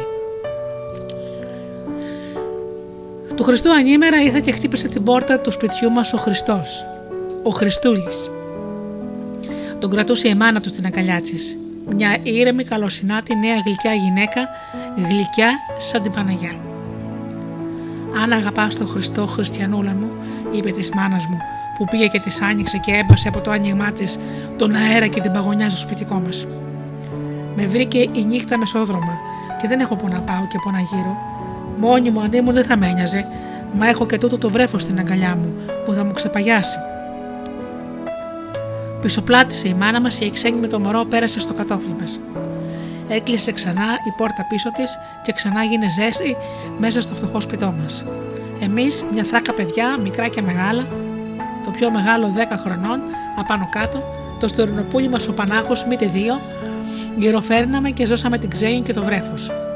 Και να δεις πως την πρώτη ώρα, σαν να είχαμε φοβηθεί τον ξένο άνθρωπο που είχε χτυπήσει έτσι ένα πάντεχα, σε ώρα περασμένη της νύχτας στην πόρτα του σπιτιού μας και είχαμε πιαστεί και δεν λέγαμε να ξεκολλήσουμε από το φουστάνι της μάνας μας.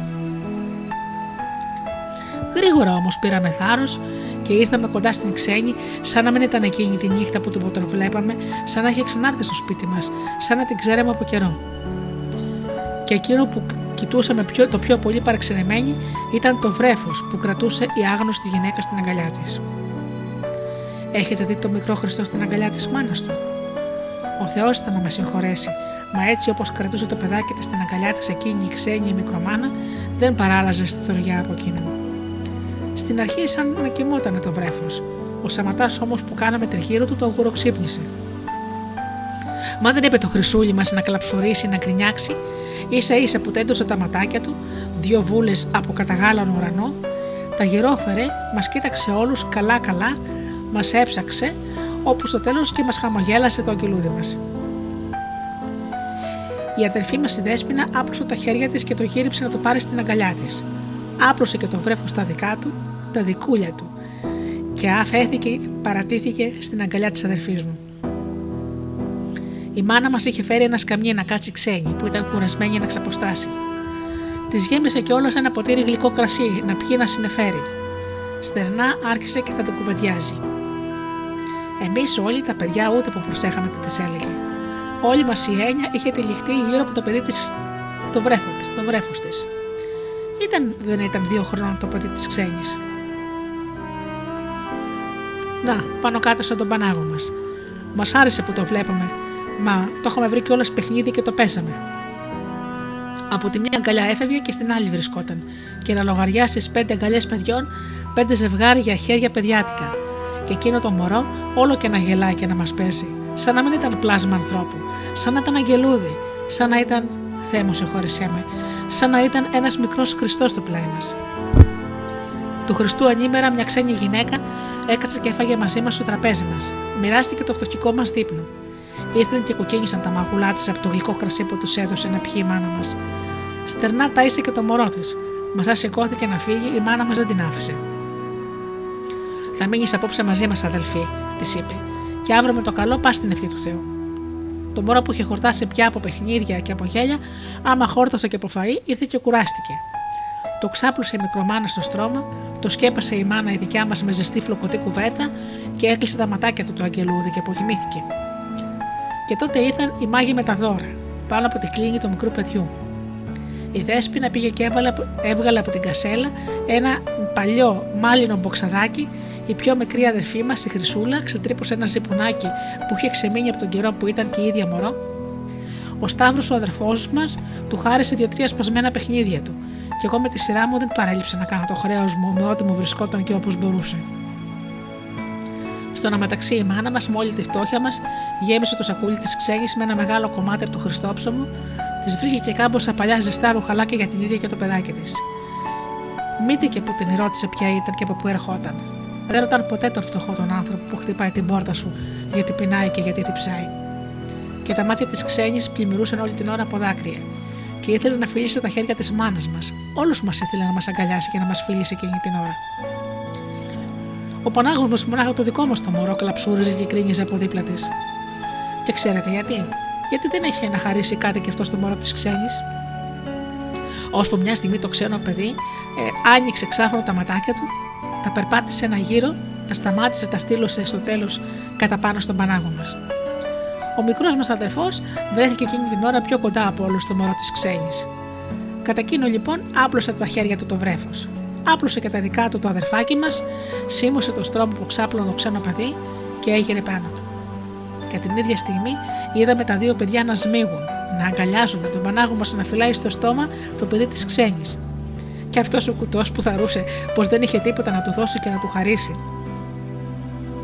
Του Χριστού ανήμερα ήρθε και χτύπησε την πόρτα του σπιτιού μας ο Χριστός, ο Χριστούλης, και έπαιξε και γέλασε μαζί μας. Πήρε και έδωσε χαρά στο φτωχό το σπιτικό μας. Και ήταν σαν να είχαν ανοίξουν οι ουρανοί. Έμοιαζε σαν να είχε σταματήσει το παφταστέρι, το άστρο το λαμπρό, πάνω από την στέγη του σπιτιού μας. Εκείνη τη νύχτα, τη νύχτα που γεννιέται ο Χριστός, εν φάτνη των αλόγων, εν Βιθλεέμ την πόλη.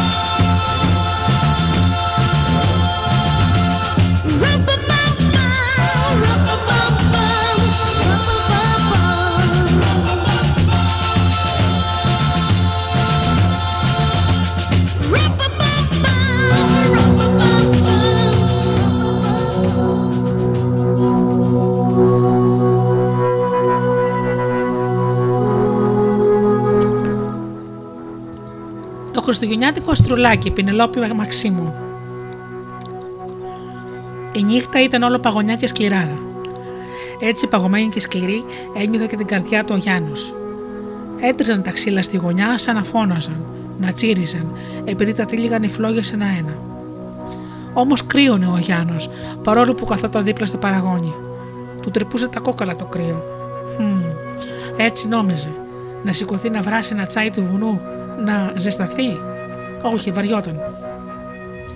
Όχι, δεν θα σηκωθόταν. Δεν ήταν δουλειά δική του αυτά τα πράγματα, δουλειά του ήταν τα πρόβατα. Τα άρμαγε, τα φρόντιζε και σαν γύριζε σπίτι επιθυμούσε να ξεκουραστεί. Ήθελε να τον φροντίζουν η μάνα του, η γιαγιά του. Όμως σήμερα δεν είχαν καιρό να τον κοιτάξουν, γιατί σήμερα στο διπλανό καμαράκι η μάνα του έφερνε στον κόσμο ένα δεύτερο παιδί. Τι θα ήταν αλήθεια το παιδί αυτό, Κορίτσι, αγόρι, Μμμ. Δεν τον ένοιαζε, αυτός ήθελε την ησυχία του. Κουλουριάστηκε ο Γιάννος, τυλίχθηκε με την καπότα του, μα όλο και πιο πολύ ένιωθε κρύο και την ψυχή του παγωμένη. Η μητέρα του ξεφώνιζε κάθε τόσο. Βιαστικές περπατησιές ακουγόταν.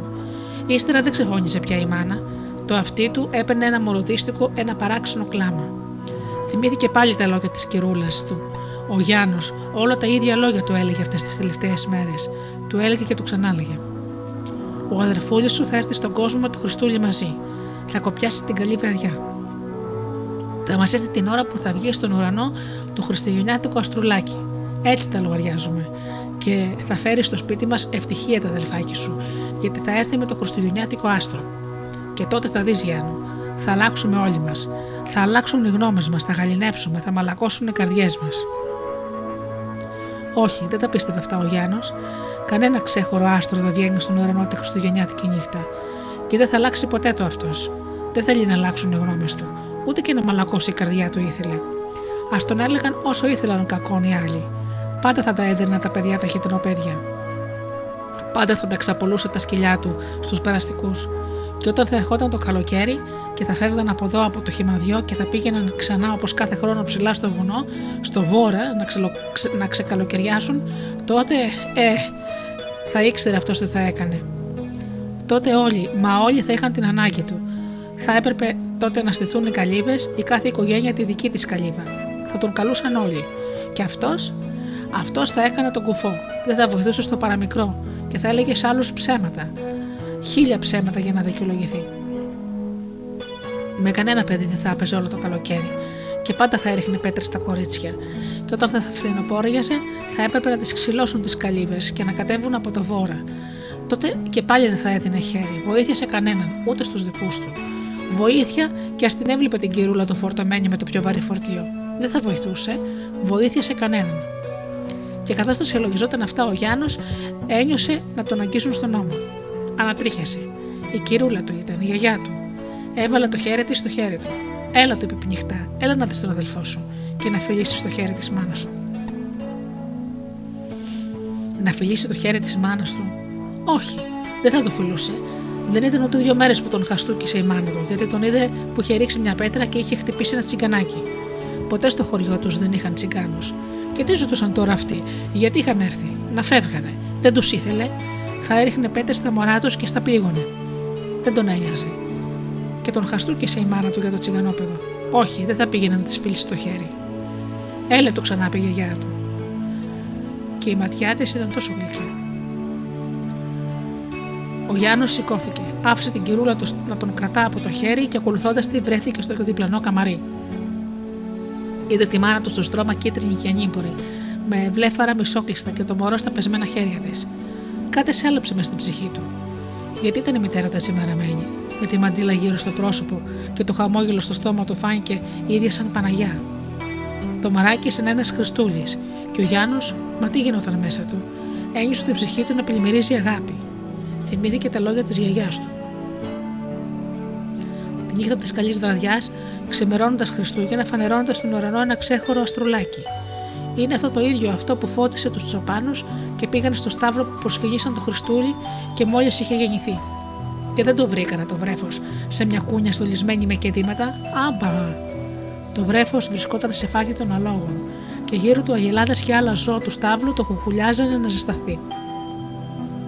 Και Και ολοένα και ερχόταν προσκυνητές, άνθρωποι φτωχοί, γεωργοί με ροκαματιάριδες των χωραφιών με το αλέτρε τους, με τα ρούχα της δουλειάς. Ήρθαν ακόμα και τσιγκάνοι. Ναι, ναι, το είδα εγώ αυτό το, σε μια εικόνα, σε ένα βιβλίο που είχε ο πατέρας μου, που ήταν παπάς καθώς ξέρεις. Και βγήκε τότε με τη γέννηση του Χριστού, βγήκε το ξέχαρο αστρουλάκι στον ουρανό. Μα το είδαν μονάχα άνθρωποι καλοί, καθαροί στην ψυχή. Και τι νομίζεις, και ένας τσιγκάνος μπορεί να είναι καθαρός στην ψυχή. Από τότε λοιπόν από εκείνα τα χρόνια το ξέχωρο τα στρουλάκι φανερώνεται κάθε καλή βραδιά στον ουρανό και ρίχνει πάνω στην γη την αγάπη και διώχνει πέρα τις κακίε. Τη στέλνει τις κακίες του γκρεμούς, στα πάτητα δάση και στις βαθύτατες θάλασσες. Έτσι έλεγε το και μέρος στο Γιάννο η γιαγιά. Μα αυτό δεν τα πίστευε τα λόγια της. Όμως τώρα και δεν τα πιστεύει. Τα πιστεύει. Και νιώθει αλλιώτικος. Σκέφτεται τα όσα έβαλε στο νου του λίγο πρωτήτερα, για το τι θα κάνει αν έρθει το καλοκαίρι και στενοχωριέται.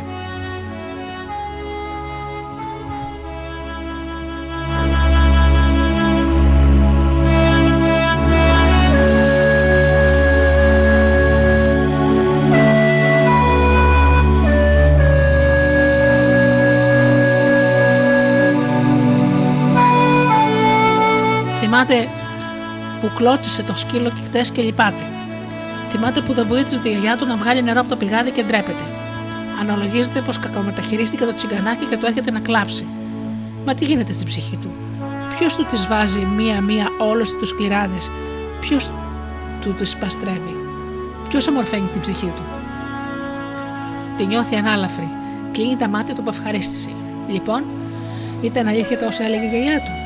Τα πιστεύει τα λόγια της τώρα ο Γιάννος. Ήταν αλήθεια. Και σαν το βλέπει το αστρουλάκι το ξέχωρο να στέκεται ψηλά στον ουρανό και να φωτίζει με ένα πρωτόφαντο φως ολόκληρη την πλαγιά του βουνού του, ψηλά εκεί που ξελοκο... ξεκαλοκαιριάζουν και χαμηλά στο χωριό τους στον Άψαλο. Μια αχτήρα μάλιστα πέφτει ίσια στην καλύβα των τσιγκάνων. Σαν να το βλέπει ο Γιάννος στο αστρουλάκι, να προχωρεί αργά, να φτάνει κατά μεσής στον ουρανό και να ρίχνει την ευλογία και την καλοσύνη στη γη. Σε ολόκληρη τη γη. Ο Γιάννος πέφτει στα γόνατα. Μάνα μουρμουρίζει, συγχώρεσέ με. Δεν θα ξαναφτέξω πια τίπο, ποτέ. Ποτέ πια. Και νιώθει το χέρι της στα μαλλιά του. Είναι ροζιασμένο από τη δουλειά. Όμως γεμάτο καλοσύνη και συγχώρεση.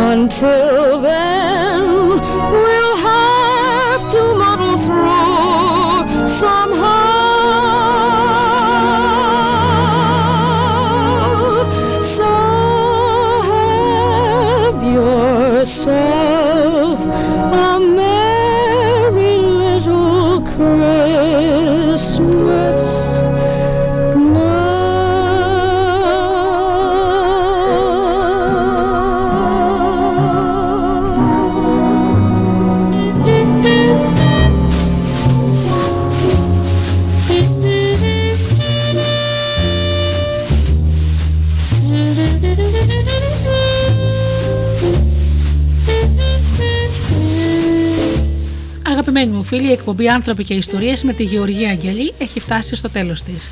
Σας ευχαριστώ θερμά για αυτές τις δύο ώρες που ήσασταν εδώ μαζί μου στο στούντιο Δέλτα. Σας εύχομαι από καρδιάς να περνάτε καλά, να είστε καλά και αγαπήστε τον άνθρωπο που βλέπετε κάθε μέρα στο καθρέφτη. Καλό σας βράδυ.